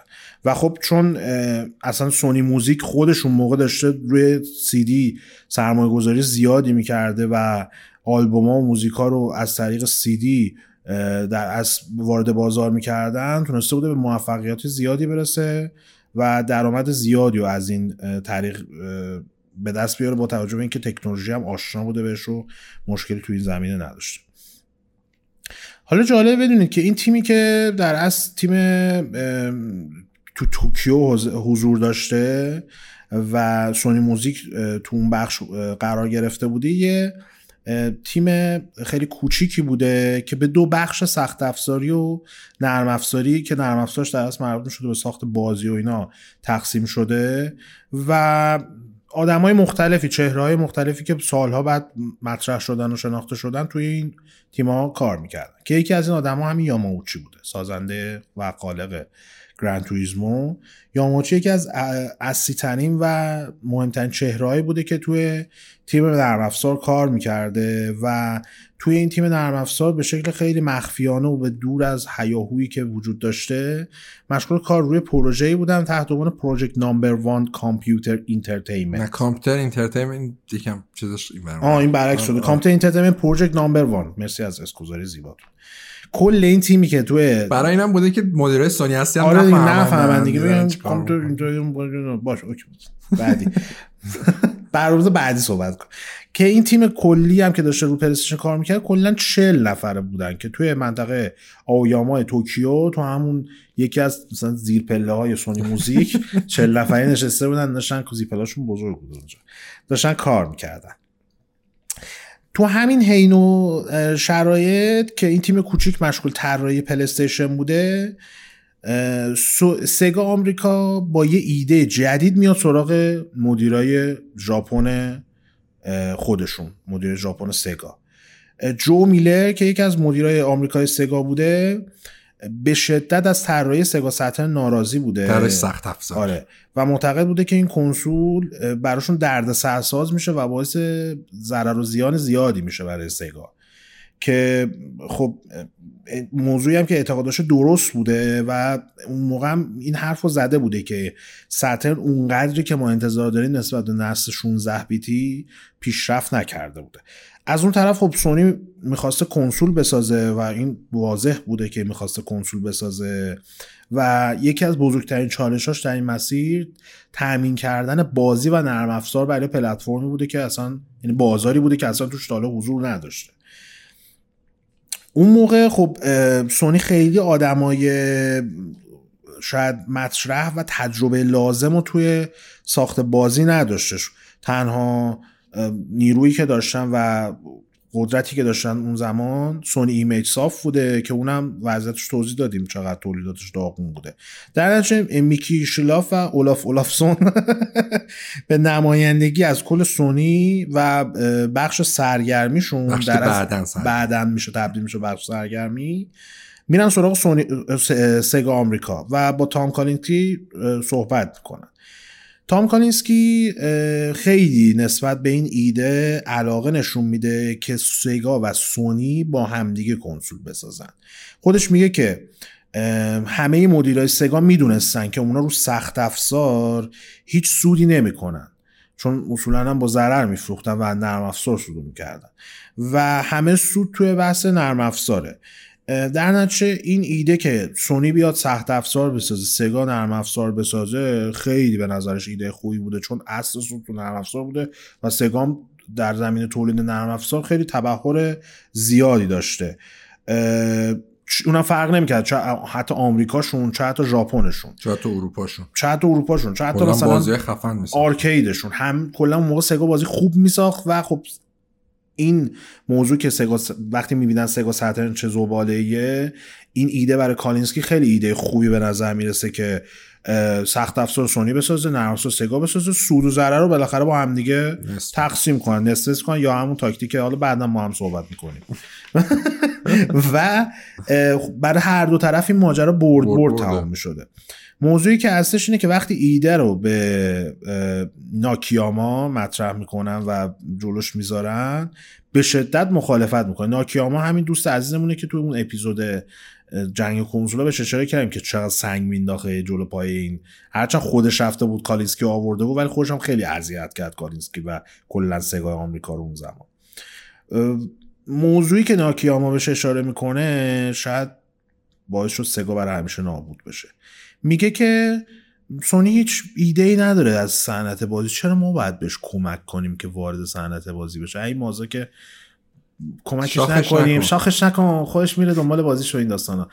شاخش که نکردین هیچ اومد یه جوری از روتون رد شد که برای ابدیت از صنعت خارج شدی. طرف های آمریکایی یه قضیه آقای تام کالینسکی و دوستانشون راضی بودن. اما این فقط سگا ژاپن نبود که ناراضی بود. خود کنکوتاراگی هم بعدا بعد از یه مدتی مذاکره می‌فهمه که سگا به درد مال همکاری نمی‌خوره. و چیکار می‌کنه؟ اول خب این آقای میکی شلاف و اولاف اولافسون که میرن صحبت می‌کنن. چرا باید اسم بچه تو وقتی فهم می‌دید اولاف سونه بذاری اولاف؟ ها؟ محمد محمدی مثلا خیلی قشنگه که مثلا اولاف اولافسون خیلی قشنگ باشه. چرا؟ کریم کریمی تار مثلا میذاشت. چرا باید همچین کاری بکنی؟ دوست نداریم بچه هاتون واقعا. تو خدا. بفرمایید. آقای کوتارگی هم از اون طرف میاد یه مدت با خود از که نتایج از اون دو مدیر عزیز می‌گیره میاد یه مدت هم با خود مسئول سگا صحبت می‌کنه میره مستقیم با مسئول هد بخش سخت افزار سگا یعنی آقای هیدکی ساتو صحبت می‌کنه که بعدا هم خودش میشه مدیر عامل سگا. حتی با آمریکا هم سفر می‌کنه و مدیر آمریکای سونی هم صحبت می‌کنه اما بعد از یکم بالا پایین کردن و اینا تو ذهنش و صحبت با بقیه می‌فهمه که نه از سگا چیزی در نمیاد. ما اگه بخوایم کار بکنیم بعد کلا همه چیز خودمون انجام بدیم و. اینطوری خیلی راحت تریم و در نتیجه کلا بی خیال این قضیه میشن که اصلا سگا رو بیارن قاطی بازی. نه خب سگا هم دیدن ناکیاما خیلی پایه نیست. گفت اصلا ولش کن ما خودمون میریم. اینا مثلا فکر ما بلد نیستیم ولی ما بلدیم. بعد تو همین بازه که سونی می‌خواست کنسول بسازه یه اتفاق جالبی میافته. مدیر ای ای آقای تریپ هاکینز از ای ای میاد بیرون با یک شگرد و هیله اون که مدیره مینازتش بیرون که پولا رو بالا بکشه. literally همینه دقیقا قضیهش و اون آقای تریپ هاکینز میره یه دونه کمپانی می‌زنه به اسم 3DO که این می‌خواسته اولین کنسول سه‌بعدی رو تولید کنه. به اسم هم به اسم 3DO هم می‌شناسن کنسول اسم کنسول 3DO Interactive Multiplayer ه حالا چرا multiplayer نمی‌دونم. مجموعه از اسمای زیبا رو آره. این کنسول سال 1993 میاد و نه تنها اولین کنسول عملا میشه تقریبا اولین کنسول سه‌بعدی دیسک محور با استفاده از سی دی بوده. و منتها یه مشکلی داشته اینکه سخت افزارش خیلی کار کردن باش سخت بوده و سر همین خیلی سخت می شده واسش بازی سه بعدی خوب ساخت. جونم نداشته خیلی. جونم نداشته خیلی. از طرف سال 93 یعنی یعنی سه بعدی می سه بعدی خروجی می‌داده ولی خیلی نحیف بوده در آره، اصلا. triangle نداشته. دقیقا یک موضوع که حالا ما اینو پرونده ننوشتیم. ولی مارک سرنی در این زمینه توضیح داده بوده. میگه به جای اینکه از پلیگان استفاده کنه از کیوب استفاده می‌کرده یا از مربع می‌گفت استفاده مربع. می‌کرده از اسکوئر استفاده آره. می‌کرده تراینگل و نداشته اینا رو- نبوده اینا. رو میپیچوندن تا شکل تنها کنسول تاریخی هم بوده که اینجوری بوده رو اسید دیزاین کردن سخت افزار کنسول رو نکته ای که داشته فکر کن اولاف اولافسون با کنسول 3D و اینتراکتیو مالتی پلیرش نشسته داره بازی. اولاف پسر پاش از 3D و اینتراکتیو مالتی پلیر تو بس بازی بفهمید ببخشید. من چون می‌بینم انرژی کسا میاد پایین ذره شوخی می‌کنم اینه بس کاملا جدیه.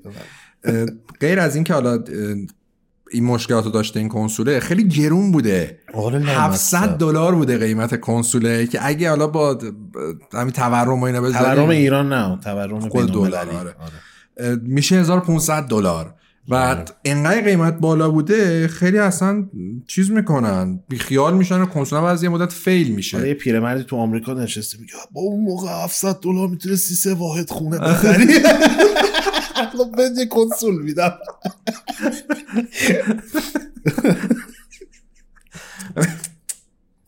و بعد از اینکه این تیردیو رو میدن بازار رو فیل میشه و اینا متوجه میشن که اصلا یعنی سونی متوجه میشه آقا این کم و کاستی کنسول سه بعدی چیه؟ دقیقا همه چالش ها رو. متوجه دقیقاً. چالش ها میشه سونی در این لحظه. البته هم بعد این نکته در نظر داشته باشه که سونی داشته روی تکنولوژی کار می‌کرد. اصلا سگا نینتندو هیچ ایده ای نداشتن سیدی خود خالقش سونی بوده. آره. یعنی در نتیجه کاملا می‌دونسته داره چیکار می‌کنه و این مشکلی بوده که سگا و نینتندو کاملا داشتن. حالا درسته مثلا سگا ساترن معماریش مشکل داشته حالا سگای ژاپن و آمریکا هم با هم همینجوری می‌زدن به تیپ و تاپ هم. ولی وقتی سونی خودش صاحب تکنولوژی بوده براش راحت تر بوده دیگه. یه کنسولی بسازه که CD base باشه. و ایده خود کوتاراگیو تیم این بوده که این کنسول بازی نه تنها سخت افزاری خیلی قدرتمند قدرتمند باشه بلکه لزوما فقط دستگاه هم نباشه کنسول بازی باشه دستگاه entertainment باشه تو بتونی موسیقی با کیفیت بالا توش گوش کنی و فیلم هم ببینیم فیلم هم که میگم منظورم فیلم نیست VCD نیست چون وی سی دی رو نداشت کنسول پلیستیشن. یه دیفالت داشتش. آره که این ادآنا تو لپاف پر بود. مووی کارت مووی کارت دقیقا. و خب مثلا خیلی اون زمان می‌رفتن یادم مووی کارت میخریدن وصل می‌کردن. چون دو تا چیز بود به پی اس وصل می‌شد. پلیستیشن آره. وصل می‌شد. یکی مووی کارت بود که می‌زدن فیلم وی سی می‌تونستی ببینی. یکی گیم شارک بود که می‌تونستی کاتسینای بازی رو ببینی. و ما آره. اون زمان رو دیدیم ها یعنی. خود- آره چون GameShark یه دونه حالا یه دونه دیسک بودش که می‌تونستی بذاری بازی رو کد بزنی ولی دستگاه GameShark رو وصل می‌کردیم می‌تونستی به cutscene ای بازی رو هر بازی تمام نکرده بودیم می‌رفتیم cutscene اشو اینجوری می‌دیدیم. قبل از یوتیوب. دقیقا. دقیقا. و می‌خواسته مثلا فیلم ببینه این فیلمم که میگم منظورم که cutscene سینمایی. اینجا آخه یه دونه مسئله هست. اگه به طور مثال ویدیوهاش هم گذاشتیم. زمانی که سگا سیدی بود یا همین تیردیو بود تیردیو البته باز خوب بود. مثلا سگا سیدی که از مشکلش این بود فیلمو می‌دیدیم مثلا احساس می‌کردی ویچس نسل یک داری می‌بینی. همه چی کیفیت داغون مربع مربع اصلا یه کیفیت بعد رنگ هم نداشت لامصب. یعنی مثلا انگار یه دونه لایه بنفش. قرمز انداختن رو صفحه. بعد کیفیت داغون. اینا نظرش این بود که آقا تکنولوژی که پلیستیشن ازش استفاده می‌کنه با سیدی چیزی باشه که تو بتونی فیلم و یه فیلم با کیفیت خوب روش ببینی. کیفیت میگم کیفیت اون زمان. و خیلی از بازی هم بودن که خب کاتسین سینمایی داشتن کاتسین انیمه داشتن و اینا می‌خواستن بر همین اساس این کنسول رو درست کنن. با این حال برای اینکه شما بخوای یه کنسول بازی بسازی های طالبیان نمی‌تونی که فقط سخت افزار قوی داشته نه. باشی. بعد بازی ساز خفن هم داشته باشی. و این چیز مشکلی بود که سونی به کامل من اشاره می‌کنی؟ زنگ بزن فیل اسپنسر بگو سخت افزار قوی می‌سازی بازی هم بدترش بسازی. دقیقا مسئله که الان سونی بخواد بهش ساخته دیگه. متوجه شدن دقیقا. اونا دیگه- سال اونا کاملا متوجه شدن سال 90 خورده این مسئله رو متوجه آره. شده و میگه که خب سونی ایمیج سافت که خیلی داغون بود. خب غیر از اونم حرفی واسه گفتن نداشتن واقعا. که بخوان مثلا بازی سازی مثلا داشته باشن بتونن در نتیجه مدیرای سونی و نینتند مدیرای سونی میان شروع می‌کنن با سازنده ترد پارتی صحبت کردن. خب دقیقا جاییه که اینجا بعد یه استراحتی بدیم. خیلی طولانی شد فکر می‌کنم. تازه رسیدیم نیمه راه. آره. یعنی مسیر طولانی خواهد بود. بریم یه استراحت بکنیم. برگردیم یه آیتم شما ببینید و یه موزیکی گوش کنید. برمیگردیم با ادامه داستان تولد و شکلگیری پلیستیشن باتون همراه هست.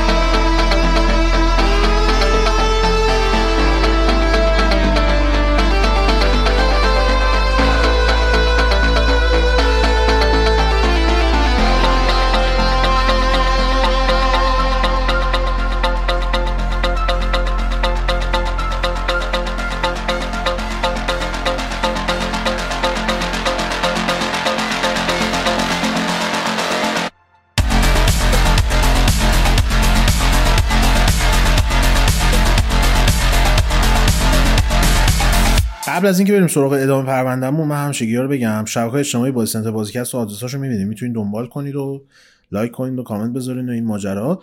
کانال یوتیوب بازی سنتر رو حتما subscribe کنید. زنگولش هم بزنید. ویدیو رو هم لایک کنید و share کنید اگه دوست داشتید. کامنت هم حتما بذارید. کانال بازیکست توی Castbox برای نسخه صوتی می‌تونید هم گوش کنید. آنلاین هم می‌تونید دانلود بکنید. اونجا هم sub و این ماجرا فراموش نشه.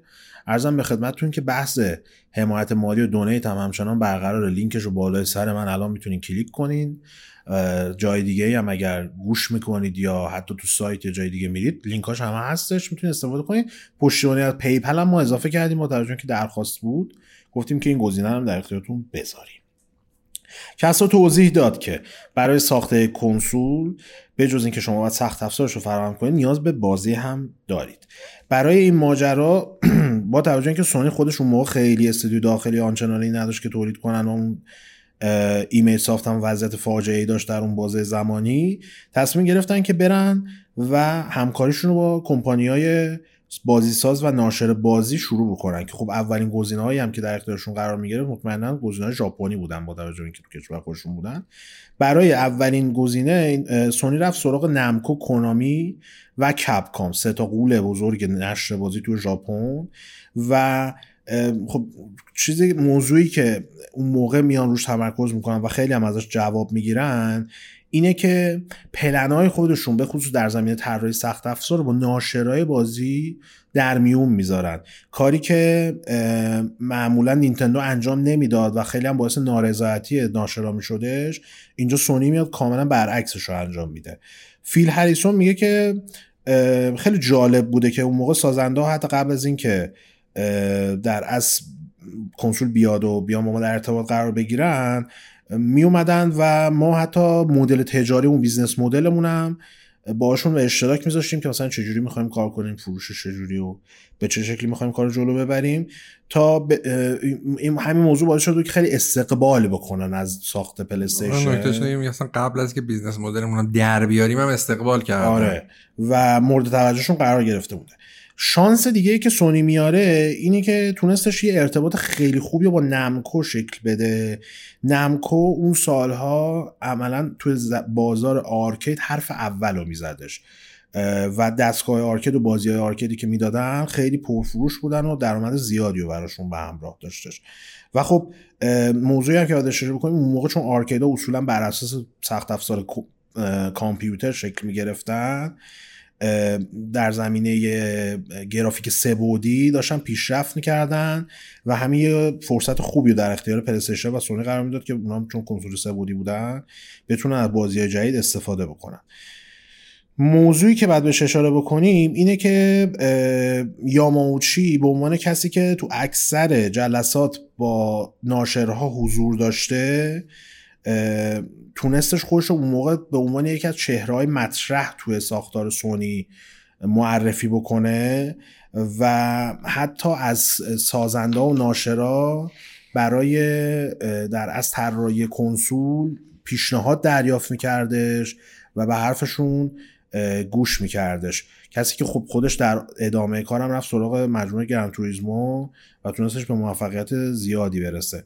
نکته جالب اینه که سونی در اون زمان در همین راستا یه کارایی کرده که در ادامه بهش می‌رسیم خیلی باعث میشه که به خصوص ارتباطش با ناشرهای ژاپنی و عرضه بازی آرکید روی کنسولش یه پوش اساسی بگیرن و بتونن در این زمینه حرف زیادی برای گفتن داشته باشن.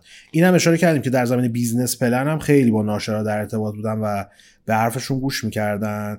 فیل هریسون میگه که ما خیلی زود به این رسیدیم که بعد اگه بخوایم که در واقع در بخش تولید بازی سخت افزاری داشته باشیم که سازنده بهش علاقه نشون بدن باید در کنار business model در واقع بازیهایی داشته باشیم که بتونن شرایط خوبی رو برامون شکل بدن.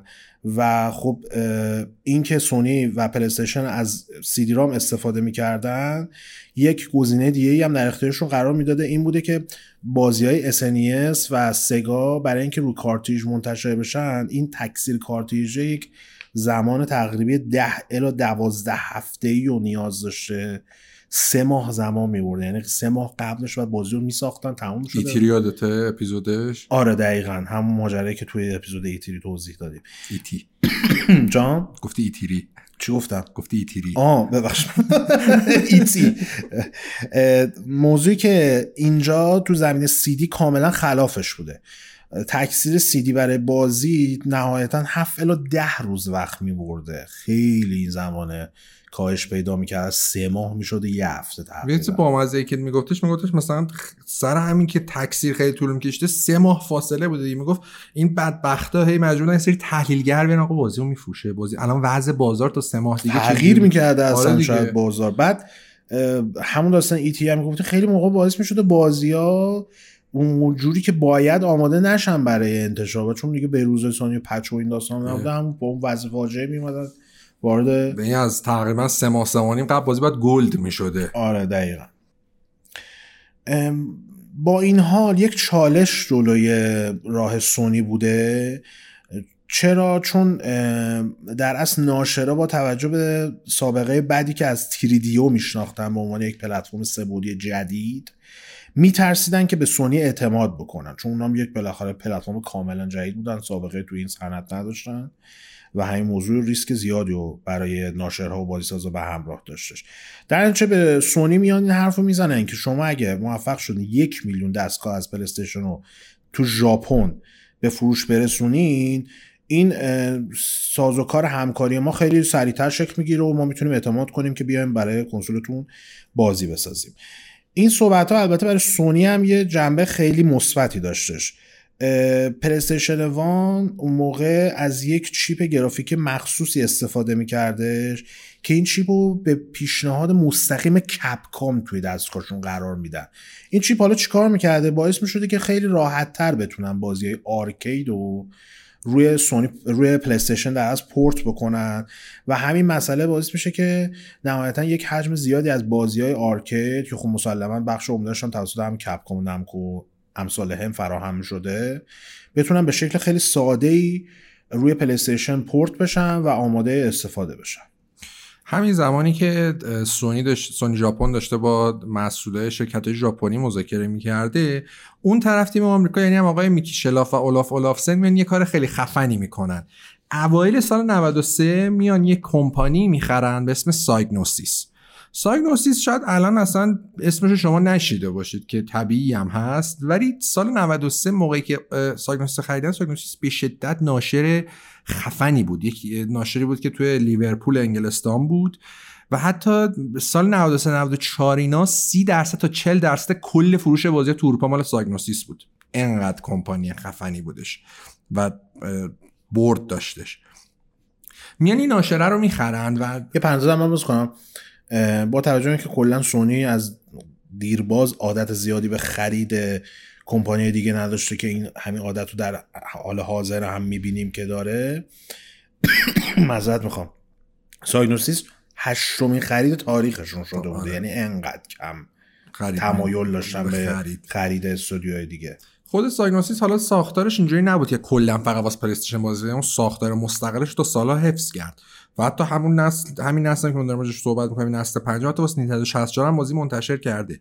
منتها با توجه به قدرتی که اینا داشتن اینا از همون اول میان روی برند پلی استیشن متمرکز میشن و یک سری بازی رو می‌ذارن کنار که فقط واسه پلی استیشن منتشر کنن که از بین اونها مثلا میشه به سه تا مجموعه پرطرفدار پلی اشاره کرد تو زمانی که G-Police ه که اون قدیمی ها احتمال زیاد یادشونه که Colony Wars حالا تو ایران خیلی این طرفدار نداشته که هم WipEout ه که WipEout نه تنها قدیم طرفدار داشت الان هم نسخه PS4ش هستش که با VR هم میشه بازیش کرد دقیقاً. اون زمان خیلی اینا طرفدار داشتن و اصلا Psygnosis مغز متفکر پشت این سه تا بازی بوده یه نکته دیگه که داشته قضیه اینه که خرید Psygnosis فقط این اجازه رو نداد که سونی از نظر ساخته بازی قدرتمندتر بشه و یک بازوی نشر خوبی بگیره.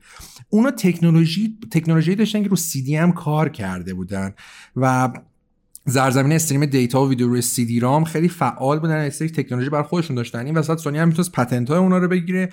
هم کارش رو سریعتر پیش ببره. با توجه اینکه کنسول قرار تو ژاپن یه سال بعد بیادش بعد از این خرید. و از اون طرف هم با سگا... بازی سگا سی دی هم منتشر کرده بودن. یعنی تمام چیزهایی که سونی می‌خواست و سایگنوسیس داشت. و به همین خاطر این خرید یکی از دلایل دیگه ای بود که پلی استیشن در آینده یعنی در آینده در آینده پرونده موفق میشه. یه اتفاق دیگه ای که میفته اینه که یه سری از محصولات سایگنوسیس بعد از این خرید میرن سری توکیو. که اولین version dev kit حتی اون موقع نبوده. یعنی یه چیزی ساخته بودن همونجوری بسته بودن یه چیز خیلی گنده ای هم بوده. monster آره دقیقا. و برم ببینن چجوریه. این وسط آقای ایان هترینگتون که مؤسس سایگنوسیس بوده بعدا هم میاد اولوشن و اولوشن استودیو که موتور استورم رو ساخت و درایو کلاب رو ساخت و یکی از مؤسس های اونجا هم بوده. میان اونجا و می‌بینن که این مثلا دستگاه چیه. خود آقای هترینگتون میگه که خیلی خوب دستگاه قدرتمندی بود جالب بود ولی یه سری مشکلایی داشت. یعنی میگفتش که مثلا خود ساختار بازی و مثلا سازوکارش سازوکار سی دی شبیه به مثلا سازوکار سی دی مثلا یه تکنولوژی منحصر شبیه به cartridge بود. می‌گفت سی دی رو میذاشتی data رو می‌خوند بعد سی دی رو برمیداشتی. حالا من نمی‌دونم چجوری کار می‌کرده قضیه چجوری می‌خواستن اینو handle ش کنن. میگه همون اول مثلا من رفتم اینجا صحبت کردم دیدم گفتم این سیستم به درد نمی‌خوره. بعد باشه سی دی اون تو باشه خود data رو از همونجا بگیره کنسول اینا. دیگه نباید سی دی رو بردارید. و میگه خود مهندس ژاپن مخصوصا شخص که کوتاراگی از این ایده خوششون اومد و این ایده رو گذاشتن توی پلی استیشن که بمونه. این چیزی که شما الان عنوان PS1 و بعدا در مابقی کنسولا دیدی شاید خیلی قرار بوده اولش فرق بکنه. ام، بعد از این که سایگنوسیس رو می‌خرن میان مدیراشون با هم صحبتی می‌کنن مدیرای سونی و میگن که ما واسه این که نشون بدیم که چقدر جدییم و چرا پلیستشن می‌تونه به کنسول موفقی تبدیل بشه بعد نه تنها با سازنده صحبت با ناشناسان صحبت کنیم بلکه واسه شون سری دمو بذاریم مثل کنفرانس بذاریم بگیم آقا چند چند این کنسول تا اینجا پیش رفته شما می‌تونید از این مشخصات استفاده کنید. در هر صورت بخواید حساب کنید کنسول سه بعدی هنوز نیومده. مثل مثلا پلی استیشن یه فقط 3DO اومده که اون شکست خورده سازندم شاید بخواد با تکنولوژی کار کنه اصلا نمی‌دونه باید چی کار بکنه.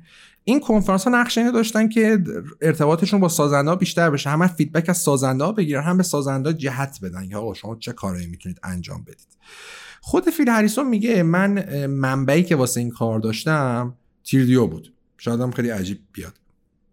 میگه تیردیو نکته ای که داشتش اه، می‌گفت سال 1992 تو سان فرانسیسکو یه دونه کنفرانس گذاشته از این دیولپر کنفرانس ها بعد می‌گفت نکته جالبی که داشت و من اولین باری هم چیز رو میدم میگفتش که با سازنده ها مثل راکستارا این راکستار هم که میگم ببین مثلا آدمای مشهور و گنده و مثل ستاره. مثل ستاره با سازنده برخورد می‌شد و همین بهشون حس خیلی حس خوبی می‌داد و می‌گفت این چیزی بود که مسئولای 3DO خیلی خوب فهمیده بودن که آقا اگه شما با سازنده با developer ارتباط خوبی داشته باشی خیلی بهتر از اینه که ارتباط تو بیای با یه مدیری تو بخش نشر بگیری مثلا یه مدیر بالا, بالا دستی بخش نشر هیچ ایده هم شاید نداره بازی بشه شکلی ساخته مسئول پخش و نشر و marketing و ایناشه با اینکه فروش بازی خوب باشه و از اون طرف هم سونی میاد یه demo real-time ی درست می‌کنه و یه سری بازی هم پشت اون دمو می‌ذاره تا سازنده ببینن آقا با این کنسول واقعا چه میشه ساخت.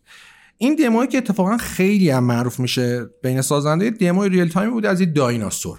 یه دایناسوری از دور میاد و دندوناش نشون میده موجود مثلا ترسناکیه. و قضیه هم چرا از دایناسور استفاده کردن؟ میان میگن که چون اون زمان خیلی پارک جوراسیک طرفدار داشته فیلم پارک جوراسیک و خیلی کلا فضای پارک جوراسیک تو کل دنیا یعنی نه فقط آمریکا آمریکا اروپا ژاپن بوده میان این دمو رو با دایناسور می‌سازن تا سازنده رو اون هایپ پارک جوراسیک هم بگیرن. مثلا خود چیز خود دیوید جفی میگه که من اولین بار مثلا وقتی این سی دی رو آوردم ببینم همه ماهایی که مثلا دیدیم کف خون قاطی کردیم که او چیز خفنیه. میگه مثلا اون زمان خیلی پارک جوراسیک رو دور بود سر همین خیلی جذاب بود. و جالب اینه که فقط جفی نبوده که از این قضیه خوشش میاد. مثلا خود آقای اسمش آقای یوشینوری کیتاسه. آقای کیتاسه که سازن طرفدار سری فاینال فانتزی می‌شناسه کارگردان فاینال فانتزی هفت هم بوده. و میگه که خب می‌گفت ما مثلا با اینکه بازی ساز بودیم ولی خب پارک جوراسیک هم دیده بودیم خیلی موقع تو دفتر راجع پارک جوراسیک صحبت می‌کردیم. بعد سونی که این دمو رو داد ما خیلی واسمون جالب بود. بعد میگفتش که خیلی حالا فکر می‌کردن این دمو رو بذارن ببینن این دایناسور نه خب حالا یه دونه یه دونه دایناسور هم مثلا پلی استیشن تونسته به قدرتش درست کنه. خب دیگه نمی‌تونی مثلا چه می‌دونم چیزای مختلف بذاری می‌گفت دقیقا پشت اون دمو یه بازی دیگه بود به اسم جامپینگ فلش که یه بازی platformer اول شخص بود و این شخصیتش هی بالا پایین میپره شما یه محیط سه بعدی گنده می‌بینی. اون زمان خیلی چیز خفنی. الان شاید ببینید بگید چه آشغالیه. ولی اون زمان خیلی چیز خفنی بوده. و خود این دموی باعث میشه این دموی دایناسور و جامپینگ فلش باعث میشه که خیلی از سازنده های ژاپنی از هم اول مرید پلی بشن. یکی از اون آقای هیدئو کوجیما بوده که میاد میگه که من خودم وقتی اولین بار این دمو رو دیدم خیلی برام جالب بود و میگفتش که بیشترین چیزی که من دیدم و اول واقعا عشق کردم این بودش که خیلی رنگ داشت.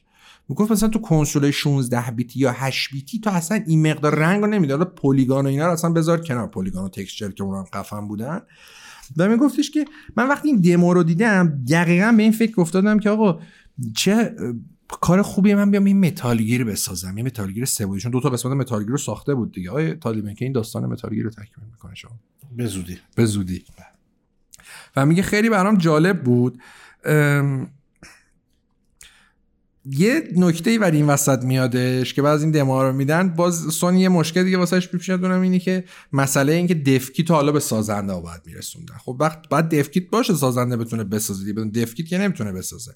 و میگه که میگن که خیلی از ناشرا اومدن بهشون گفته بودن شما تا پایان ماه مارچ 1993 فرصت دارید که این کار بکنید. مسئول سونی و همون تیم تیم چند نفری که بزرگتر هم شده بودن میان خوشنو میخوشن سریع دفکیتی بسازن.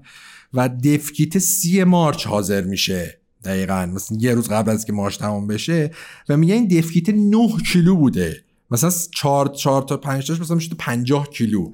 و میگه که اون زمان به خاطر اینکه مثلا خیلی چیزام نبود نمی‌تونستم پست دیگه نمی‌تونستم بکنم زمان. آره. جرأت هم نمی‌کردم به یکی بدم ببره چون یه تکنولوژی جدیدی بوده. می‌گفت خود یه سری از هم مهندسه بخش سخت افزار لیتر رفتن اسنپ گرفتن. مثلا با تاکسی رفتن با مترو خودشون برشن بردن تبدیل بعد می‌گفت یه سری از چیزای دیگه یه سری از خود مهندسا پشتن گفت آقا ما اینو می‌خوایم بریم بریم. گفتن پشت خود برو سریع آمریکا کنسول هم با خودت ببر. دو روزه فقط برگرد. خب برش بودن کنسول گذاشته بودن تو روزنامه پیچیده بودن. روزنامه دینگی رو پیچیده برده بودن آمریکا بعد برگشته بودن. بعد از اینکه این دیف کیتا به دست سازنده ها می‌رسه خب خیلی باعث میشه که تعجب بکنن. چون خب مسلما تا قبل از اونم کیت های سبودی به دستشون رسیده بوده ولی خب اکثرا هم سرعت پایینی داشتن هم محدودیت های زیادی داشتن در زمینه رندر کردن. گرافیک سبودی و خب به خصوص در زمینه رندر کردن تعداد پالیگان مشکل زیادی داشتن. خب وقتی پلیستشن به دستشون می‌رسه متوجه میشن که واقعا این دستگاه به معنای واقعی کلمه سبودیه و قدرت پردازش گرافیک سبودی رو داره. ولی خب این موضوع خودش چالش های زیادی رو براشون به وجود آورده. چون تا قبل از اون اکثر بازی ها دو بودند و خب محدودیت هایی که به خصوص روی نمایش تصویر و شکل حرکت کرکترها توشون وجود داشتش حالا با ساختار سه بعدی کاملا دچار تغییر می‌شد و باید یه فکر دیگه ای براش می‌کردن.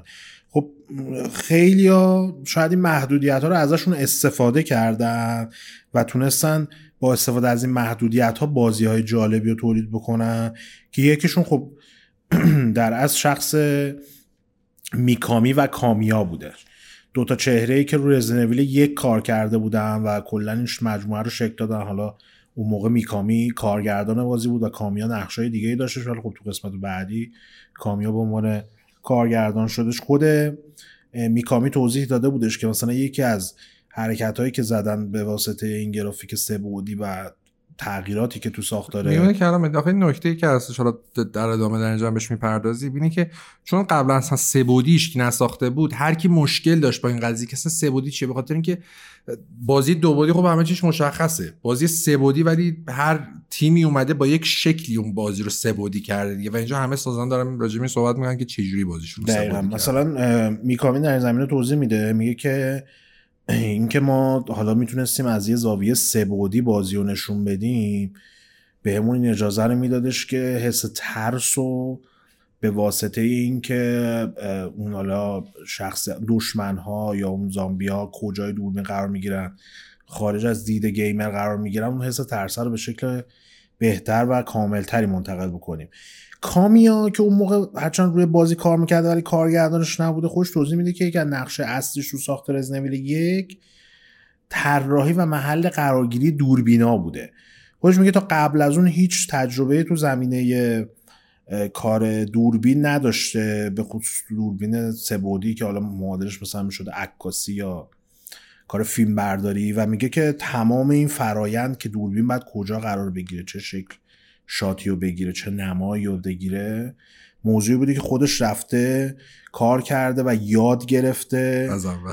و اومده از بیس اینا رو تجربه دست آورده تا بتونه توی بازی پیاده سازی بکنه. جالب هم هست که میگه اون موقع با توجه به ساختار گرافیکی و محدودیت هایی که داشتن تو رزنویل یک فقط می‌تونستن برای هر اتاق یا هر لوکیشن اصلی فقط 8 تا دوربین استفاده کنن.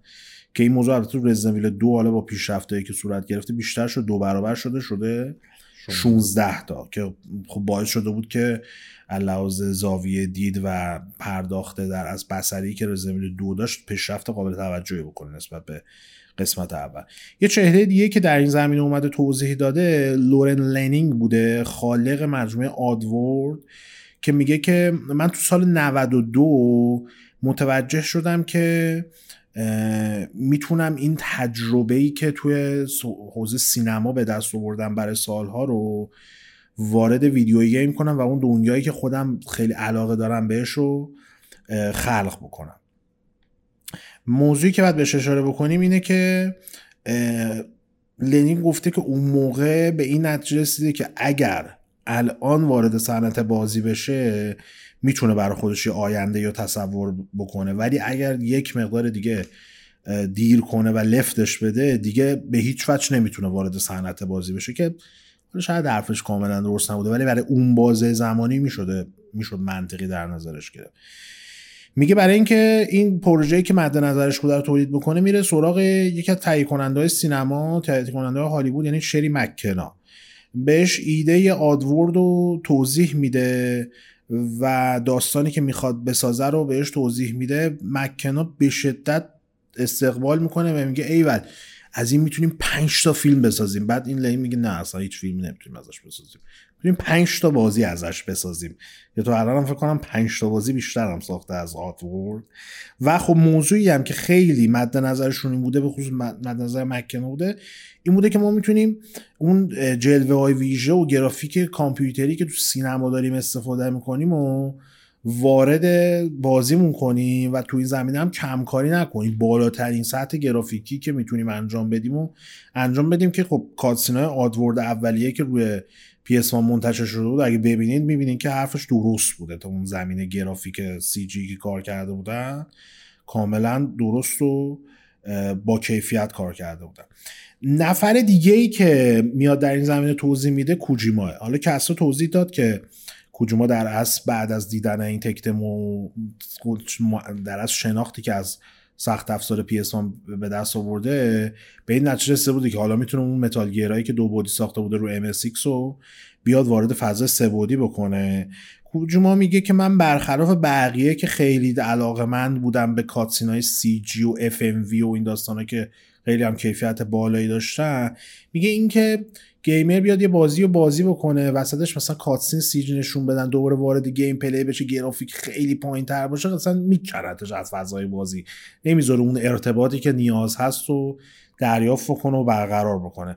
برای همین تصمیم می‌گیره که کل cutscene های ام جی متال سالیدی که داشته میساخته رو به شکل in-game یا in-engine طراحی بکنه که لحاظ گرافیکی دقیقا مثلا مدل هلیکوپتری که تو بازی می‌بینیم همون مدل هلیکوپتر تو cutscene هم استفاده بشه که چه تصمیم به جایی گرفته و چه نتیجه فوق العاده گرفته. چون بدون شک متال سالید اولین بازی یا شاید بگیم بهترین بازی بود که تو اون بازی زمانی از لحاظ سینمایی و میان پرده و اینا طراحی شد و با اینکه بازم گرافیک بازی بود. همون ساختار character اول شخصم داشت. character design هایی که داشتش توی در از زمان PS1 با اون حجم محدود polygon ولی تونسته بود کارو در بیاره.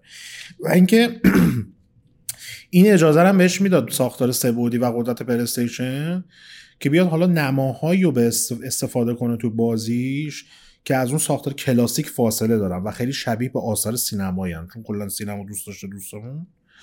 خیلی از همون اول مورد این ماجرا بوده که بتونه بازیش رو سینمایی طراحی بکنه. و خب کسان توضیح دادش این نکته اشاره کردش.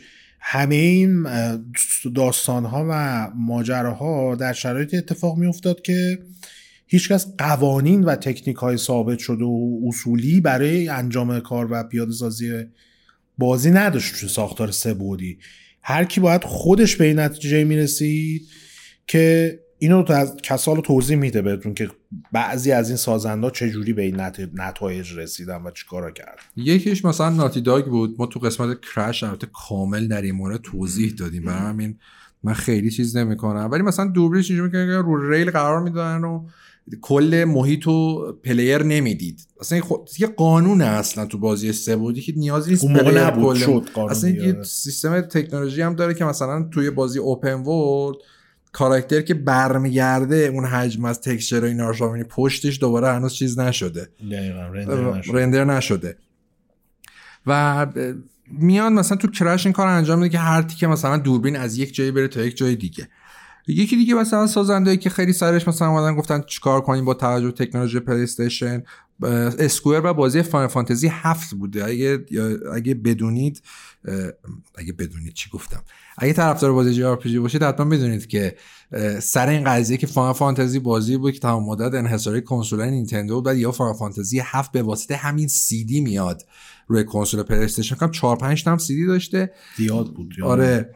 و یکی از دلایلش این بودش که Final Fantasy یک حجم عظیمی cutscene CG داشت. و این cutscene CG واقعا با زمان خودش فوق العاده بود. یعنی تا سالهای سال از Square Enix در کنار Blizzard به عنوان بهترین CG سازا نام میبردن و خیلی CG خفنی هم واقعا میساختن.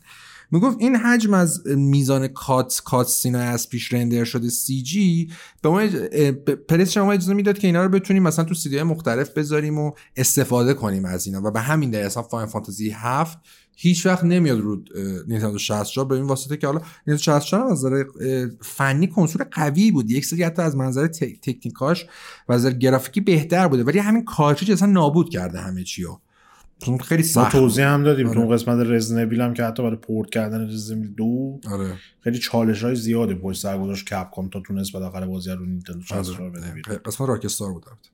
آه داشتیم درباره Angel Angel صحبت, صحبت آه، آره. ذهنم یه امتیاز دیگه که داشتش پلی استیشن باز همون این سی‌دی و نحوه ذخیره سازی موزیک روش بود. و اینکه بتونن موزیک رو حالا کلا اصلا گفتیم که پلی استیشن شما می‌تونید دیسک موزیک بذاری توش موزیک گوش کنی و این خیلی مهم بودش. و اون زمان یک سری از بازی ها بودن که به واسطه یعنی بازی خوب بود ولی به واسطه اون موزیک تبدیل شد به یه شاهکار مثلا یکیش Wipeout بود. که انقدر موزیکای خفنی داشت کلی طرفدار پیدا که الانم هست مثلا Hotline Miami همه چیش خفنه ولی انصافا یه بخش مهمیش بارش رو دوش موزیکه. این موزیک است که تو رو با اون سختی کنار میاد با اون گرافیک چغر کنار میاره. یکی مثلا یکی دیگه از افرادی که از موسیقی استفاده کرد واسه اینکه بازیش بهتر بشه David Jaffe بود. خود David Jaffe از موزیکای فیلم Speed فیلمی که Keanu Reeves و Sandra Bullock و Dennis Hopper بازی می‌کردن الهام گرفته بودش. و میگه که این موزیک های Speed رو براش زده بوده؟ تا سی‌دی موزیک Speed رو برده داده دست سازنده آهنگ بازی و گفته داداش یه چیزی مثل تو مثل این این می‌تونی یه چیزی میگه که یه مدت بعد واسه ما یه سری موزیک ساختن. نه تنها همون کیفیت داشت بلکه خیلی یه سری چیزای فازای ارکسترال هم داشت. خیلی خفن شده بود موزیک ما می‌خواستیم روی Twisted Metal آقا یاماوچی ولی میاد از موزیک و چیز از صرفا از موزیک و اینکه بشه مثلا cutscene گذاشت و اینا یه قدم میاد جلوتر. و میگه که یکی از مثلا همین قابلیت PS1 این بود که حدود 24 تا کانال صوتی داشته. و این باعث شده 24 تا صدای مختلف در عین حال برای بازی پخش بشه. و خود ایشون میگه که PS1 همچنین اولین کنسولی بودش که از تکنولوژی pulse code modulation یا PCM استفاده می‌کرده. این مدلش هم ماژولار هم همینجوری modulation modulation آره. استفاده می‌کرده. ماژولار هم. آره همون دیگه. این تکنولوژی اجازه میده که مثلا صدای آنالوگ و اینا ضبط کنن تو محیط بذارن و بشه sample دیجیتال. خیلی چیز خفنی بوده واسه اون زمان. مثلا بازی های سگا کلا دین دین دین دین دین. آهنگاش اینجوری بوده. سوپر نس دین دین دین دین. بعد این الان مثلا 24 تا صدای مختلف صدای واقعی رو در آره. تبدیل به سمپلی اون زمان هم خب این تیم پلیفونی مثلا مثلا الان نبوده دیگه. یه محصول گیر آوردن داداش ماشینایی که می‌خوایم و کرایه بکن می‌خوایم بریم صدا ضبط کنیم. ماشینا رو همه رو کرایه می‌کنن و میارن و اینا تمام صدای ماشینایی که می‌خواستن رو ضبط می‌کنن. یه ما کلا باید یه اپیزود راجع به این صدا بگیم. مثلا آره. یکی از بامزه چیزایی که من دیدم Sniper Elite یه دونه behind scene داشت. این صدای قرچ قرچی که شما میشنوید که مثلا مغز اون صدا هندونه است. یا داره با یه مثل گوشکوب هندونه می‌زنه. دونه از این میکروفونا داره ضبطش کنه بعد تو می‌زنی فکر کنی مغز شکافته نه هندونه میشکافن حالا مثلا. الان یاماوچی که می‌گفتیم برای Gran Turismo رفته ماشینا رو کرایه کرده و اینجوری الان وضعیت صداگذاری بازی racing به حدی رسیده که مثلا خب صدای ماشین رو که خب می‌ذارن روی در اصل چیزای شبیه تردمیل ماشین میره حالا دور موتورش میره بالا صدا رو می‌گیرن و okay میشه. آره.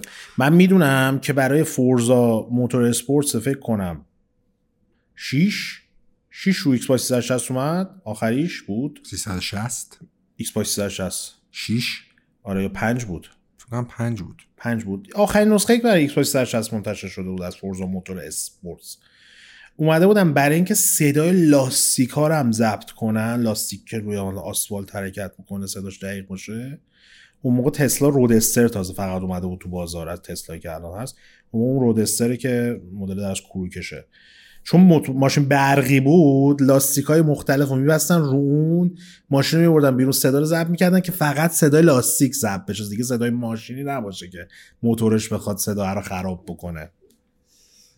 و بریم سراغ اوماتسو که خالق موزیک Final Fantasy ه. میگه که یه فرق خیلی بزرگی که ساخت موزیک برای PS1 داشت و مثلا Super NES این بودش که ام، به س- مثلا اون زمان Super NES بیشتر به سراغ ملودیایی می‌رفتن که قدرت بیشتری داشته باشه و می‌گفت کلا یه فرقی که کرد با ورود پلی‌استیشن بود که موزیکای کلا بازی متحول شده. یعنی موزیک بازی شما اگه موزیک بازی گوش می‌کردی هر جایی بودی میفهمیدی موزیک بازیه.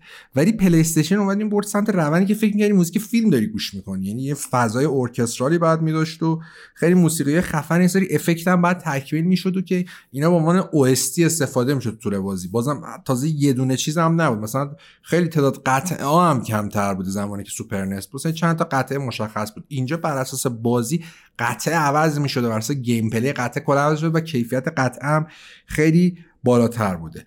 همه این تکنولوژی رو سونی داشت ولی همیشه یک سوال بزرگی قبل از عرضه این کنسول وجود داشت. اون هم سر قیمت بود که با توجه به اینکه سونی اولین کنسولش بود و نینتندو و سگا هم بازار قبضه کرده بودن سونی نیاز داشت یک کنسولی عرضه کنه که از نظر قیمت بتونه رقابت بکنه و بتونه همون اول مخاطبا رو به سمت خودش بکشونه.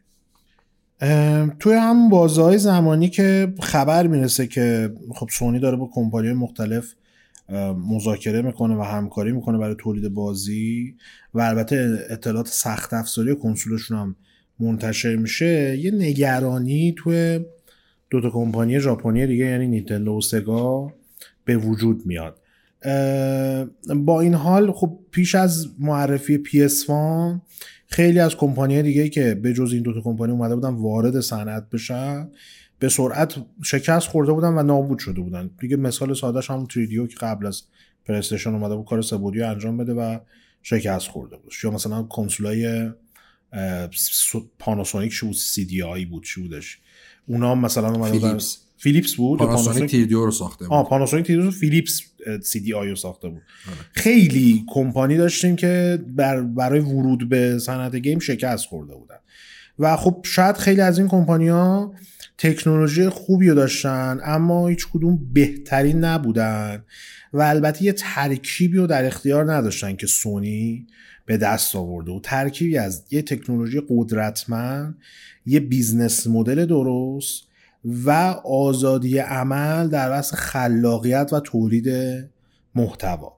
دقیقا مثلا اون چیزی که در مورد نینتندو گفتیم که مثلا سیاستش بشه آره. شکلی بود. یکی از رقبای اصلی سونی اون موقع خب سگا بودش. اونا سابقه خوبی داشتن و خیلی انتظار داشتن که بعد از این مسیری که با جنسیس شروع کرده بودن با ساترن هم این راه و ادامه بدن. و خب البته بعد این موضوع اشاره رو کنیم که اصلی ترین نقطه قوت نقطه قوت سگا اون حجم از بازی های خوب و با کیفیتی بود که به خصوص برای دستگاه arcade شون ساخته بودن.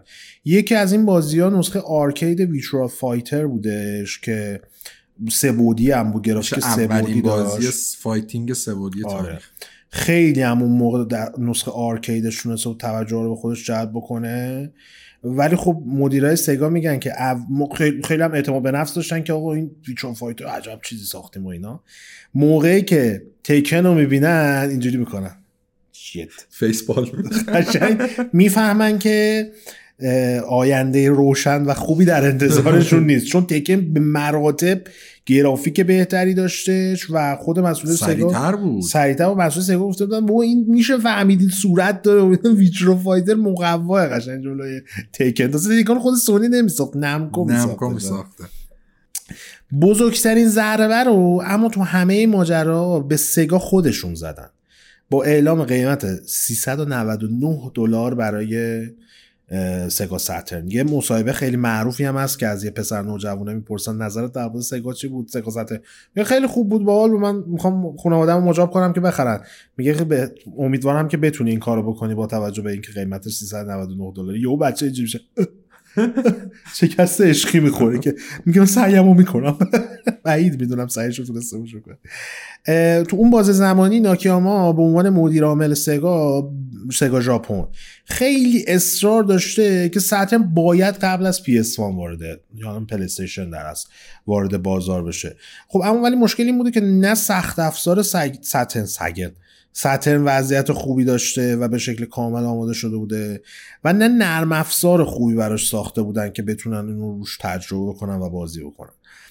تنها استراتژی که سگا تو اون بازی زمانی داشته این بوده که اگر زودتر از پلیستیشن بیاد موفق بشه. از طرف دیگه خب سونی داشته خوش آماده می‌کرده برای اینکه اه، پلیستیشن رو تو ژاپن عرضه بکنه.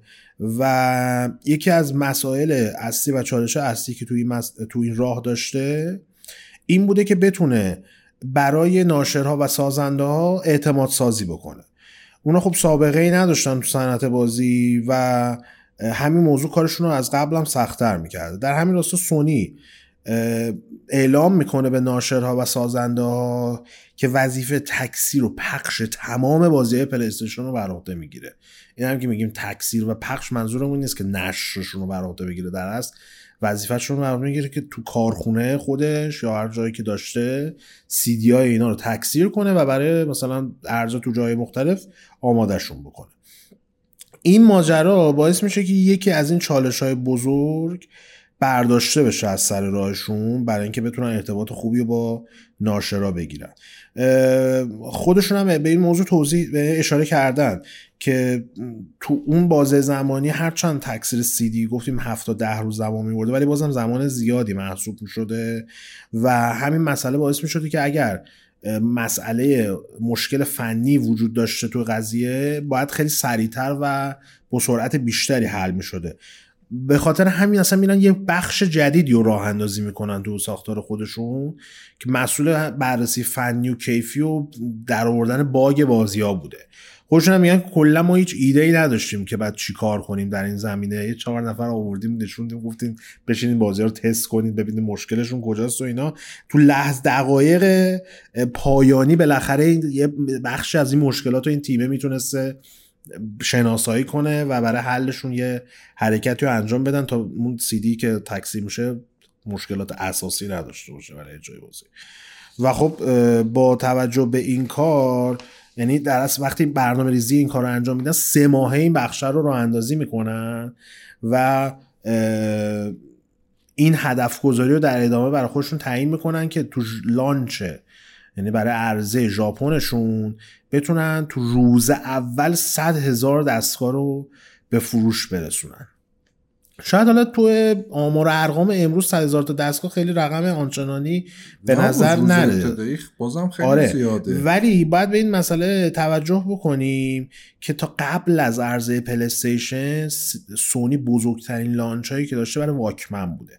واکمن رو در بهترین حالت و در بالاترین میزان تولید و انتشار تو روز اول یه چیزی بلوش 5 تا 6 هزار دستگاه فروش داشتن که همین نشون میده که اصلا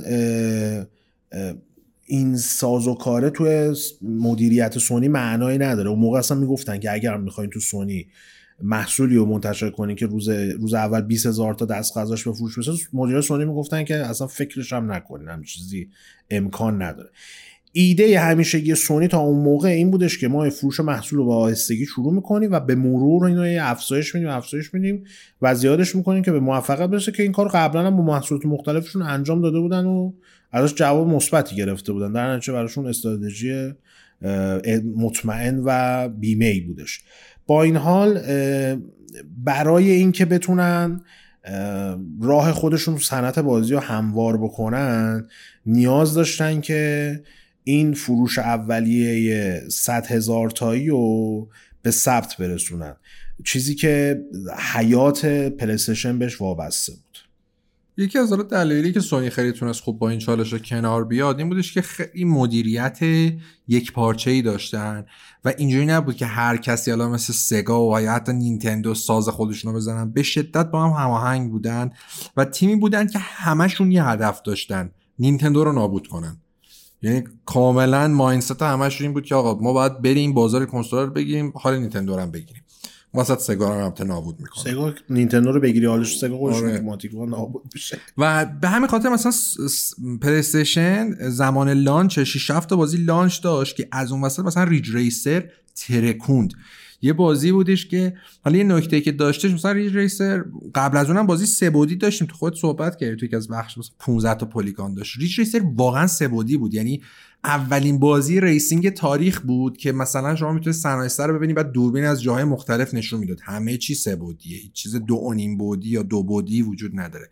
همه چیز سه بعدیه و همین باعث شد خیلی خیلی ریج ریسر تاثیر گذاشت روی موفقیت سونی مخصوصا توی ژاپن. و از اون طرف هم سونی توی اون بازه با 2000 تا بازیساز ژاپنی همکاری می‌کنه ما داریم راجع به دوره حرف که تیمای ده نفره بازی بزرگ میساختن. و خودتون خود. پلیستیشن رو چند نفر ساختن؟ آره دقیقا.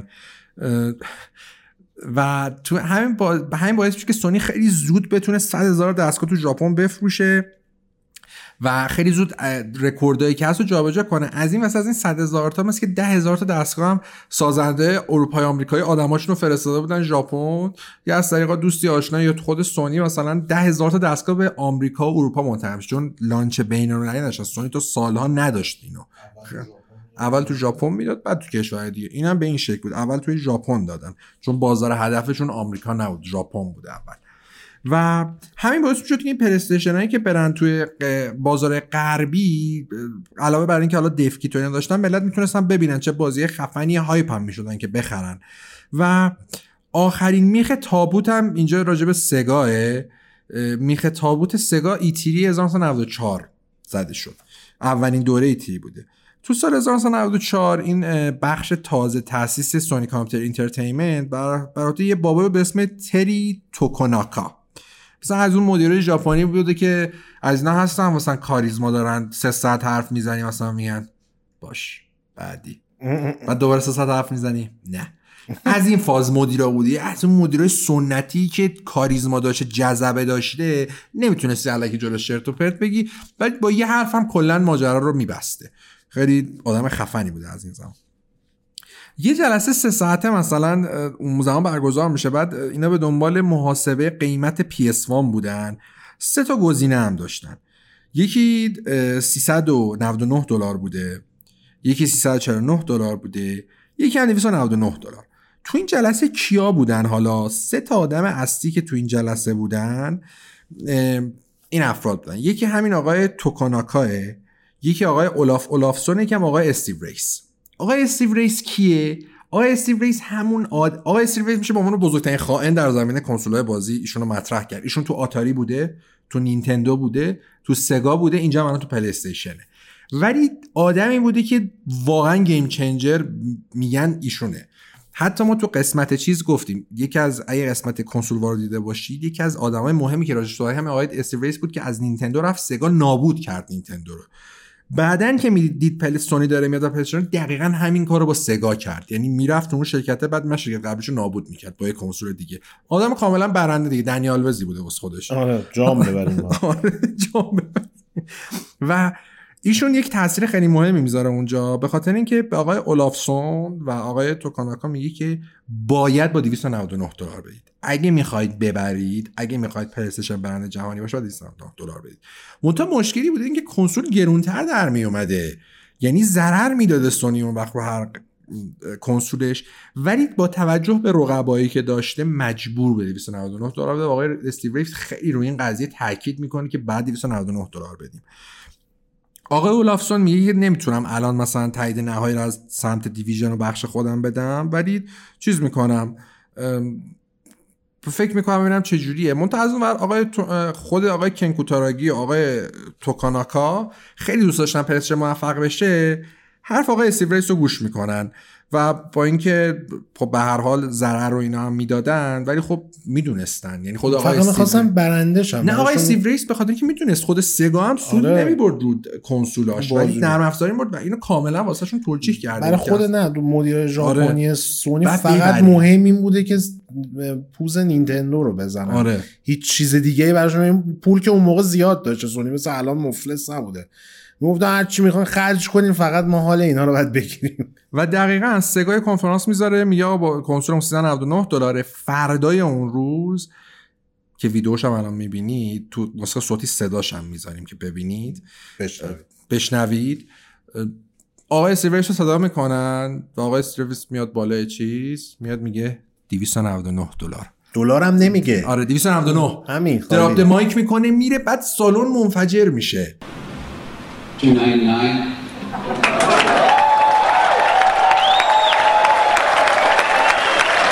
یعنی کلا به عنوان مثلا اگه تو خیلی از این ویدیوها مثلا می‌زنن خفن ترین لحظات E3 معمولا اولی اول. اینه چون بخاطر اولین سال ایتیری بوده آره و با یه کلمه هم کلمه اومد گفت 299. سرنوشت نسل آره. تغییر میده اینجوری میشه که ایتری هم منفجر میشه و سونی اون زمان دیگه خیلی اعتماد به نفسش بالا میره این مطمئن میشه که این نسل اومده نینتندو رو نابود کنه مدل نینتندو هم شب راحت نتونستم بخوابن قطعا. بعد این کنفرانس و در ادامه مثلا میرن با ناشرای غربی هم صحبت می‌کنن که چیکار کنن بازی باز PS1 بسازن و میگم چون اون زمان تیری. یه بحث تازه ای بود همه نمی‌دونستن که چجوری میشه یه بازی 3D ساخت ولی چند تا بازی خیلی خفن برای PS1 میاد که همه کف می‌کنه یعنی اصلا سابقه نداشته سابقه نداشته. یکی بازی مثلا Infinite Crisis ه که یه انیمه خیلی با کیفیت بوده که بازی تبدیل میشه و تیکه‌های انیمه هم داشته. یکی دیگه هم بازی درایور بوده.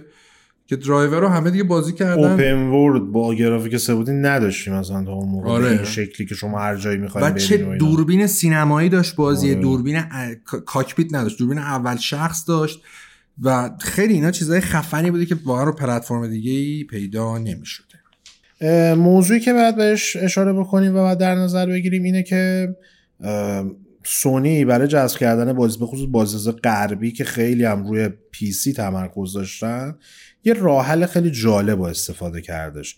به جز اینکه خب معماری سخت افزار PS4 شبیه بود به PC و این کار رو در از آسون میکردش یک نسخه از dev kit تولید میشه که مثل یکی از کارت هایی که توی کیس PC و روی مادربرد وصل میشه. سازنده ها میمدن این کارتر رو میذاشتن تو توی PC رو باز می‌کنن. کارتر رو میذاشتن توش این dev kit پلی استیشن بوده. میبستن و اصلا انگار نه خانی اومده نه 9 کیلو بگیر و ببند و این داستانا. همین باعث می‌شده که به شدت این dev kit در دسترس قرار بگیره. و برای غربی سازنده غربی که خیلی هم گفتیم رو پی سی تمرکز داشتن تا قبل از این این راحت بشه که بخوان حالا بیان برای پلیستیشن هم بازی بسازن. یکی از سازنده های توم ریدر میاد در این زمینه توضیح میده که میگه ما عملا تا قبل از اینکه بیایم برای PS1 توم ریدر رو بسازیم بازیایی که برای PC کار می‌کردیم بعد که اومدیم رو PS1 کار کردیم هیچ فرق رو احساس نکرد میگه انقدر این موضوع واضح و چیز بود در از پنهان شده بود از دید اینا که ما داریم برای PS1 بازی می‌سازیم که تا زمانی که به تست نهایی نرسیده بودن اصلا کنترلر PS1 رو دست دستشون نگرفته بودن. نمی‌دونستن چه فازی داره. همه کار رو با موضوع کیبورد جلو میبردن. آخر که تست می‌خواستن بکنن تازه کنترل می‌گفتن this is PS1 controller. I never seen بعد موضوعی که باید بهش اشاره بکنیم اینه که PS1 شاید حالا مثلا با بازی های بزرگی مثل توم ریدر مثل درایور مثل کرش رزنویل و شناخته بشه.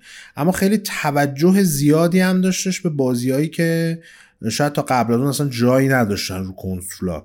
به از این جمله بازی میشه به سای یا زایی بشه گفتش که با اسم دویل دایس هم شناخته میشه ویدیوشو ببینین متوجه میشه در بازی indie ای عجیب غریب حال حاضره.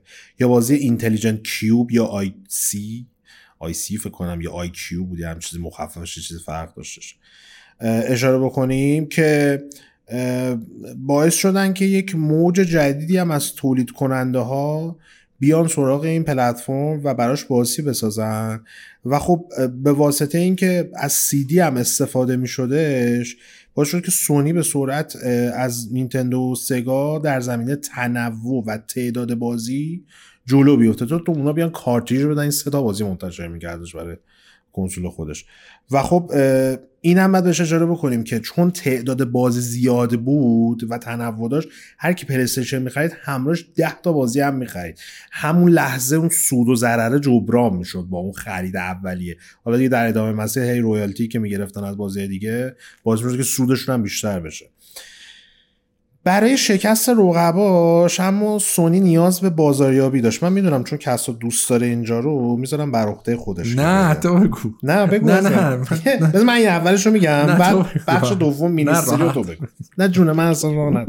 خراب رفاقت برای اینکه بازاریابی خوبی داشته باشن اونا چند تا روش و چند تا راه کار داشتن البته باید این هم اشاره کنیم که بازاریابی برای هر منطقه نیازمندی های خود خاص- خاص خودش رو داشتش مسئول سونی توضیح دادن که برای اینکه توی آمریکا موفق بشن باید می‌رفتن سراغ روش های استاندارد و اصولی که همیشه بازاریابا توی آمریکا انجام می‌دادن که این کار رو انجام داده بودن. ولی میگن که ما برای اینکه بریم تو بازار اروپا و اونجا به موفقیت برسیم سعی کرده بودیم که از یه سری روش های عجیب و غریب و کاملا اسیدیکوار استفاده بکنن. یکی از این تبلیغا که تصاویرش هم داره می‌بینید خودتونم اگه صوتی گوش می‌کنید برید حتما سرچ کنید و ببینید. تبلیغاتی هن که تحت عنوان SAPS شناخته می‌شدن. حالا این SAPS چیه؟ SAPS یه چیزی به نام Society Against PlayStation یه تبلیغ ضد تبلیغایی بود که خود سونی ساخته بود تو اروپا پخش می‌کرد. یه نفر میومد میگفتش که سونی پلیستشن خیلی بده و هر بازی می‌کنه و احمق میشه. اگه شما باهاش ت- انقدر ساعت بازی کنید تبدیل به میمون میشید. یه میمون نشونده بودم اونجا با دسته پلیستشن لیترلی همینه. یه نفر دیگه هم یه آدم معمولیه میگن این سونی پلیستشن بازی نکرده. این میمونه مثلا سونی پلیستشن بازی کرده. و این ضد تبلیغا رو می‌زدن تا بتونن در از بازاری و هدف قرار بدن که نه سگا رفته بود سراغش نه نینتندو رفته بود سراغش. نینتندو تو قسمت کنسول وارزمون هم گفتیم. بیشتر تمرکزش روی سنین پایین بود. سگا اومده بود نوجوونا رو یا مثلا کودکان یه ذره سمبالاتر رو هدف قرار داده بود. کودکان سمبالاتر هم بین. نوجوان و کودک من یه بازه ای دارم اونجا هیچ بخشی ندارم هیچ عنوانی ندارم براش. بهش اشاره بکنم. در از چیزی که ما می‌خوایم بگیم نوجوانانی که دارن به مرز جوانی می‌رسن. کسایی که به شکل عمومی تفریحاتشون شامل سینما تلویزیون موزیک و بیرون رفتن و با دوستان و اینا می‌شد هیچ وقت بازی به عنوان تف... تو در از قالب تفریحات این گروه از مخاطب ها قرار نمی گرفتش و سونی هم با همین ضد تبلیغا که. می‌خواست نشون بده که در از حرف مادر پدرها که میگن مثلا بازی کنی خنگ میشی درسته؟ این چون ربلن دیگه این گروه آره. همیشه می‌خوام با مادر پدراشون مخالفت کنن. اینا هم گفتن خب اه دقیقا این میمون می‌کنه بریم اینی که میمون می‌کنه رو بخریم بازی کنیم باش. اصل کارو ولی کجا کردن؟ تو بریتانیا. الان کسا براتون توضیح میده. توی اواخر دهه 80 و دهه 90 فرهنگ عموم یک مقداری تغییر کرد و فرهنگ هم مثلا فرهنگ جواناست و اینجوری بود که خیلی کلوپ های موسیقی طرفدار پیدا کردن ملت می‌رفتن کلوپ رو اشغال می‌کردن و دیگه می‌دونید چیکار می‌کردن دیگه. خب می‌رفتن و یه مشروب میخوردن فرهنگی آره. و اون مدت نه تنها توی آمریکا بلکه توی اروپا و بریتانیا به شدت پرطرفدار شدن. منظورم حالا موج آره، وحشتناکی اروپا منظورم اروپاش بلوک شرق نیست کشور غرب. و به همین واسطه خیلی حالا همیشه مثلا گروپ های موسیقی خیلی طرفدار داشتن ملت زیاد می‌رفتن و اینا دیجی می آوردن و داشت فرهنگ ا- پوست مینداخت عوض شده بود خیلی چیزا تفریح بین جوونا. پرچین چیکار کرد؟ رفتش سال 1000 ن- مثلا 1991 یه دونه تو بریتانیا یه دونه کلابی وا شد به اسم Ministry of Sound یکی از خفن ترین کلاب های موسیقی بود. همه می‌رفتن با لباس های عجیب غریب اونجا خراب می‌شدن و اصلا یه بساطی اجراهای خیلی معروف آره. و مشهوری می‌رفتن اونجا. عملا برندش شده بوده یک کلاب ها دیگه دقیقا. و مثلا اینجوری نبود که هر کسی هم بتونه بره ولی طرفدار خیلی داشتن. و تو سال 95 هم عملا خودش رو کرد به عنوان بهترین کلاب اروپا و آمریکا معرفی کرد. حالا سونی چیکار کرد؟ سونی به خاطر اینکه بتونه پرستیژن قاطر میره مستقیم با رئیس Ministry of Sound صحبت می‌کنه. یا یه جایی هم به ما بدید. شما اینور موسیقی می‌زنید اونور ملت مثلا مشروب می‌خورن اینور مثلا میرقصن یه جا هم پلیستیشن باشه بشینن بازی کنن. بعد مدیر اونجا برمیگرده میگه خب ما یه دو تا جای خالی داریم. اون ور که باره مشروب ایناست. این یه ور یه تلویزیون می‌ذاریم پلیستیشن ملت بازی کنن. و همین یه کار یه کلوپ هم نبوده تو هم خیلی از کلوپ این کار کردن باعث میشه که جوونا بیان سمت پلیستیشن دقیقاً. یعنی بیان اونجا یک تفریح اونجوری ببینن برن سراغ کاری که در اصل با این روی کرد و با اون بازاریابی انجام میشه اینه که بازی از اسباب بازی تبدیل میشه به یک سرگرمی در حد فیلم و تلویزیون و دقیقاً. موسیقی یعنی اون وجهه بچگانش کاملا با پلیستیشن این اینو همینجوری از خودمون در نبکنیم این دقیقا وجهه این که این بچه بازی چیه و اینا با وجود و حضور پلیستیشن تو صنعت بازی و اون کمپین های بازاریابی تبلیغاتی سنگینی که انجام میدن تغییر می‌کنه و تبدیل به یک موضوع جدی میشه.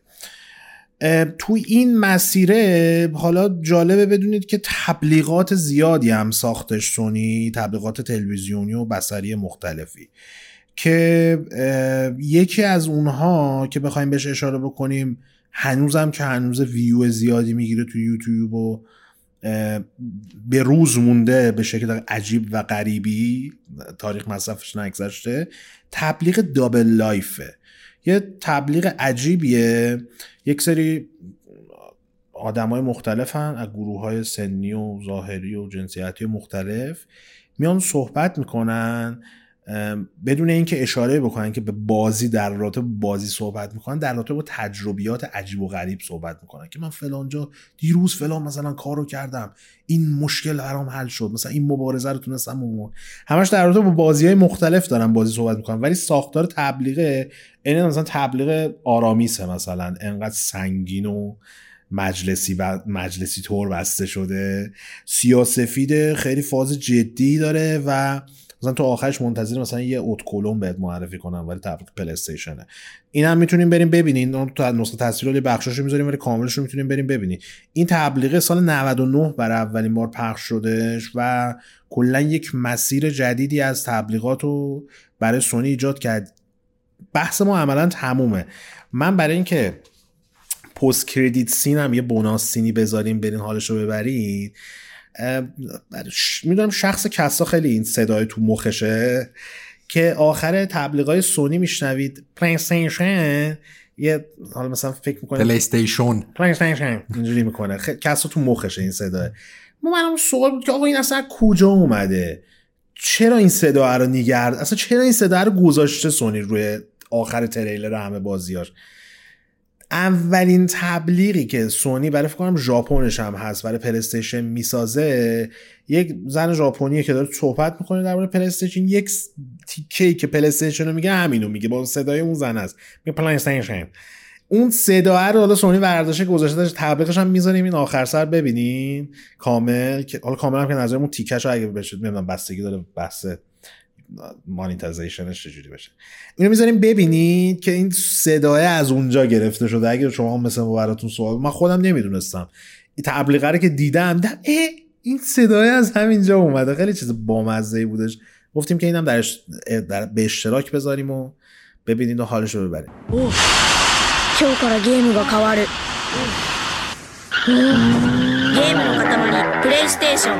今 اینم از این شد. سونی نهایتا تونستش یکی از قوی ترین کنسول های تاریخ و از دید در از اقتصادی از دید کیفی و تمام زمین هایی که می‌تونست رو ساخت. به عنوان اولین کنسول واقعا میشه گفتش که بهترین عمل کرد رو داشتن و تونستن بزنن تو قشنگ تو خال زدن. تو همون نسل اول سگا رو که کامل نابود کردن ساترن عملا خود سگا دیگه می‌دونست که هیچ امیدی بهش نیست. رفته بود شروع کرده بود رو دیرمکست کار کنه. بعد نینتندو 64 که قولی که پشتش SNES و NES بود که عملا دامینت کرده بود بازار آمریکا و دنیا رو باز زیر سایه پلیستشن وان قرار گرفت و سنگ بنای راهی گذاشتش که تبدیل شد به پلیستیشن دو. که پرفروشترین کنسول تاریخ صنعت بازی همچنان هم هستش. کنسولی که البته سگا رو برای همیشه از صنعت تولید سخت افزار و سخت افزار مرتبط به بازی خارج کرد برای همیشه. و البته بازم نینتندو رو شکست دادش. یعنی میشه گفتش که از هیچی همه چی رو ساختش. برندی رو ساخت که شاید یه زمانی مدیرای سونی می‌گفتن بهش نیازی نداریم. ولی چند سال بعد کل ساختار سونی رو نجات داد عملا. یعنی توی سونی که همه چیز ضرر یه می‌داد نکته جالبی مثلا فیل هریسون دیگه تو یکی از مصاحبهاش گفته بود گفته بودش که اگه توجه کنید تو اول اولین تبلیغات پلی استیشن اسمی از سونی اصلا اونقدر به چش نمیاد. چون حتی مدیر هم سایت اون اعتماد نداشتن. دمش هم اعتماد نداشتن که پلی استیشن بتونه موفق بشه. نمی‌خواستم برند سونی ضربه بخوره. دقیقا. ولی در نهایت پلی استیشن اومد و سونی رو نجات داد. سونی سالها بعد گذشت گذشت و سونی رو نجات نجات داد دقیقا. خیلی داستان عجیب و غریبی بود. ما خودمونم قبل از اینکه بریم دقیق بخونیم و پیدا کنیم اطلاعاتش فکر می‌کنیم در حد همین که مثلا نینتندو گفته من نمی‌خوام و اینا هم خودشون نشستن.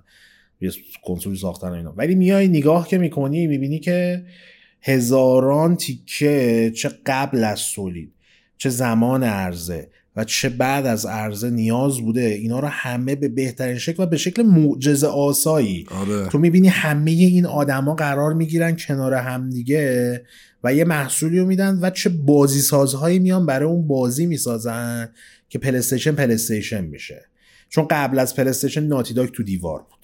آره. کوجیما مثلا کسی نمیشناختش. اونقدر MSX نسخه MS, MSX های Metal Gear خوب بود ولی اکثرا NES رو بازی کرده بودن که ضعیف بود. کسی دقیقا. کوجیما رو اون شکل نمیشناخت. Final Fantasy بازی بود که فقط ژاپنیا بهش توجه می‌کردن. Tekken ی وجود نداشت. Namco تو بازار arcade بود.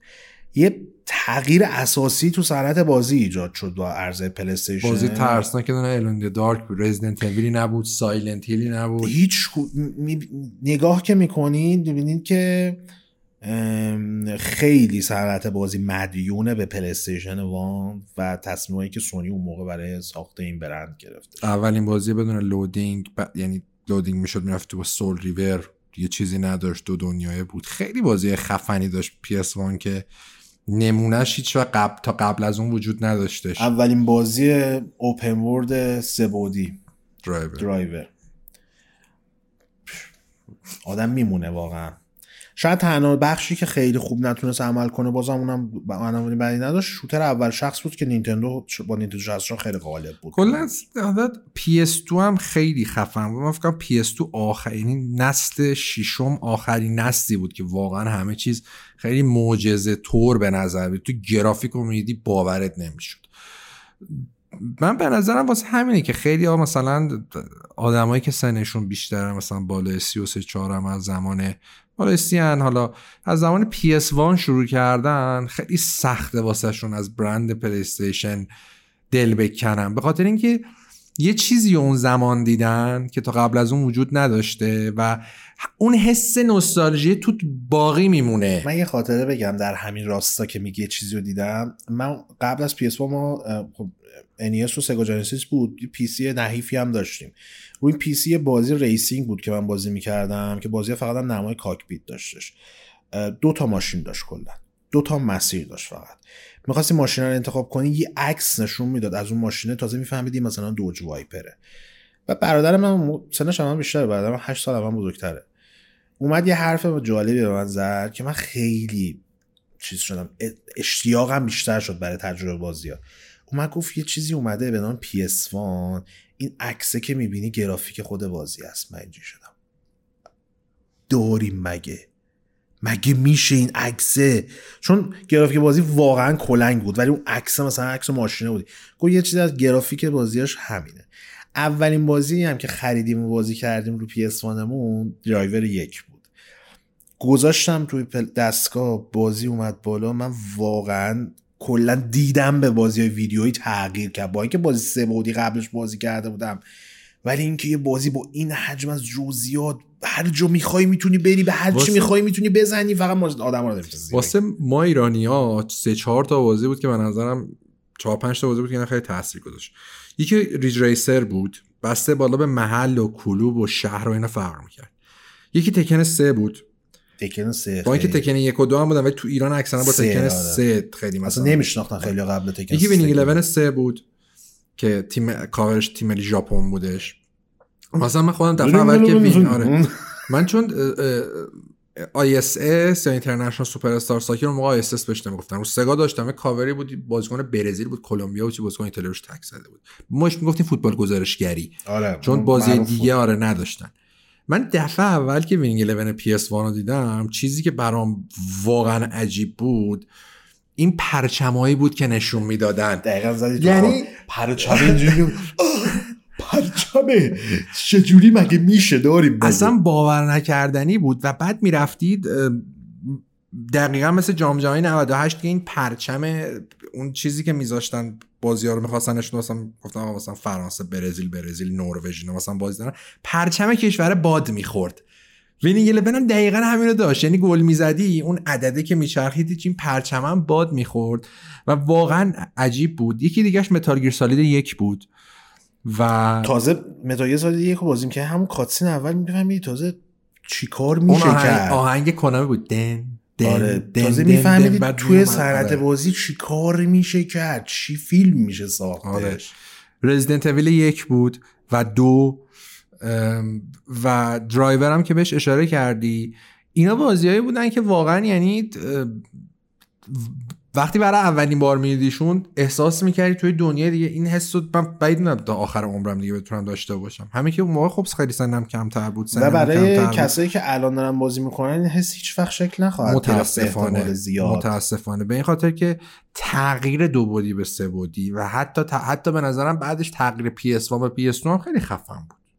ولی ولی دیگه اون- از نسل هفت این قضیه تعطیل شد. یعنی شما الان اگه ویدئویی رو بذاری گرافیکش واقعی ریالیستی آره. خب اوکی باش. آره. چیکار دیگه ولی اون زمان اصلا تو یه چیزی می‌دیدی که هیچ ایده ای نداشتی. یعنی وارد یه دنیایی می‌شدی که با مختصاتش آشنا نبودی و برات جذاب بود. و همین دیگه. خیلی خیلی. امیدوارم این اپیزود حالا اونایی که شخصا برای من پرستشن بهترین کنسوله که آره. تا حال داشتم و بازی کردم باش. من یکم بین PS1 PS2 بین واسه هم سواله ولی خب PS1 خیلی تجربه شد سگام هم خیلی دوست داشتم ولی ولی PS1 ولی واقعا. PS1 واقعا PS1 احساس می‌کردی تو یه چیزی داری که حتی آدم مثلا 40 سال بزرگتر از تو هم متوجه نمیشه این چیه. تو وارد دنیای شدی که هیچکی اون دنیای خودته دنیای مثلا شخص. خیلی چیز غریبی بود. امیدوارم حالا اونایی که قدیمی ترن مثلا اون دوران رو به یاد دارن واسه شون این اپیزود در نقش یک نوستالژی قوی باشه. اونایی هم که حالا اون دوران تجربه نکردن متوجه بشن که از چه مسیری آغاز شده تا اینکه رسیدیم به امروز, امروز. مرسی که همراه ما بودید تا اینجای کار. امیدوارم که لذت برده باشید می‌دونم هم طولانی شد ولی خب ما اگه می‌خواستیم طولانیش کنیم بیشتر از این هم وقت داشته یعنی آره. بحث بود ما مفیدترین شکلش رو گفتیم که براتون آماده بکنیم. شبکه های اجتماعی بازی سنتر بازی‌کست رو توی جای مختلف اینستاگرام تلگرام توییتر دنبال کنید آدرساشو می‌بینید. عرضم به خدمتتون که کانال یوتیوب بازی سنتر رو subscribe کنید زنگولش رو بزنید ویدیو رو like کنید کامنت بذارین حتما برای ما. کانال بازی‌کست توی Castbox هم دنبال کنید نسخه صوتی رو می‌تونید هم گوش بدین هم دانلود بکنید اونجا هم subscribe کنید و like و کامنت فراموش نشه حتما. like و کامنت شما خیلی به ما کمک می‌کنه در اینکه مخاطبانمون بیشتر بشه. بحث حمایت مالی هم همچنان برقرار لینکش رو می‌تونید کلیک کنید واسه سر من. پایین هم هستش تو Castbox همه جا هستش. می‌تونید استفاده بکنید PayPal هم ما گفتم که راه انداختیم و این مسیره در زمینه donate ما هر روز بهترش می‌کنیم. گفتم این فصل ما فصلی که این بحث donate رو کامل دیگه سر و شکل مفصل و درست حسابی بهش بدیم که PayPal اول راهش بودش امیدوارم لذت برده باشید. ما رو دنبال بکنید و همراه بازی سنتر باشید. هر روز محتوای جدید براتون می‌ذاریم و سعی می‌کنیم که همیشه هم این کیفیت رو در بالاترین حد ممکن نگه داریم. کیفیت همیشه بهتر از کمیت. خیلی ممنون. امیدوارم هر جا هستید. خوب و خوش و سلامت باشید. خدا خدا نگهدار.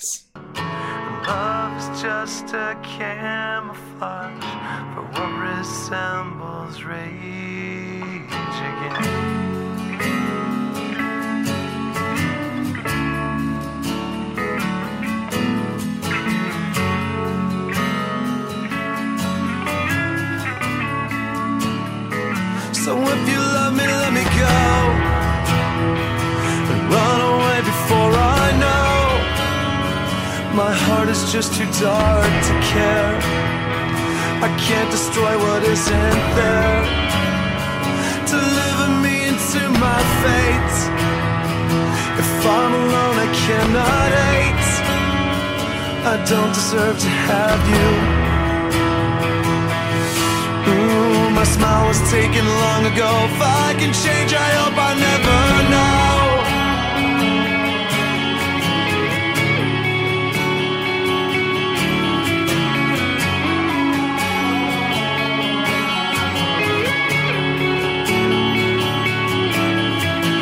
I still press your letters to my lips.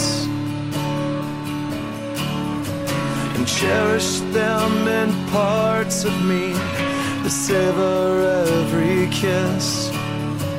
I couldn't face a life without your light. But all of that was ripped apart when you refused to fight. So save your breath, I will not hear. I think I made it very clear couldn't hate enough to love. Is that supposed to be enough? I only wish you weren't my friend. Then I could hurt you in the end. I never claimed to be a saint. Ooh, my own was banished long ago. It took the down the boat to let you go.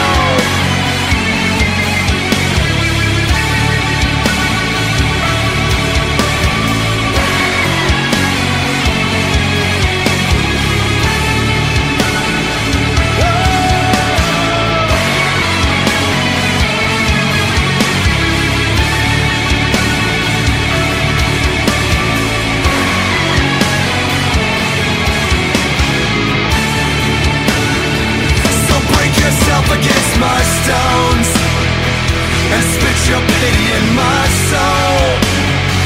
You never needed any help. You sold me out to save yourself.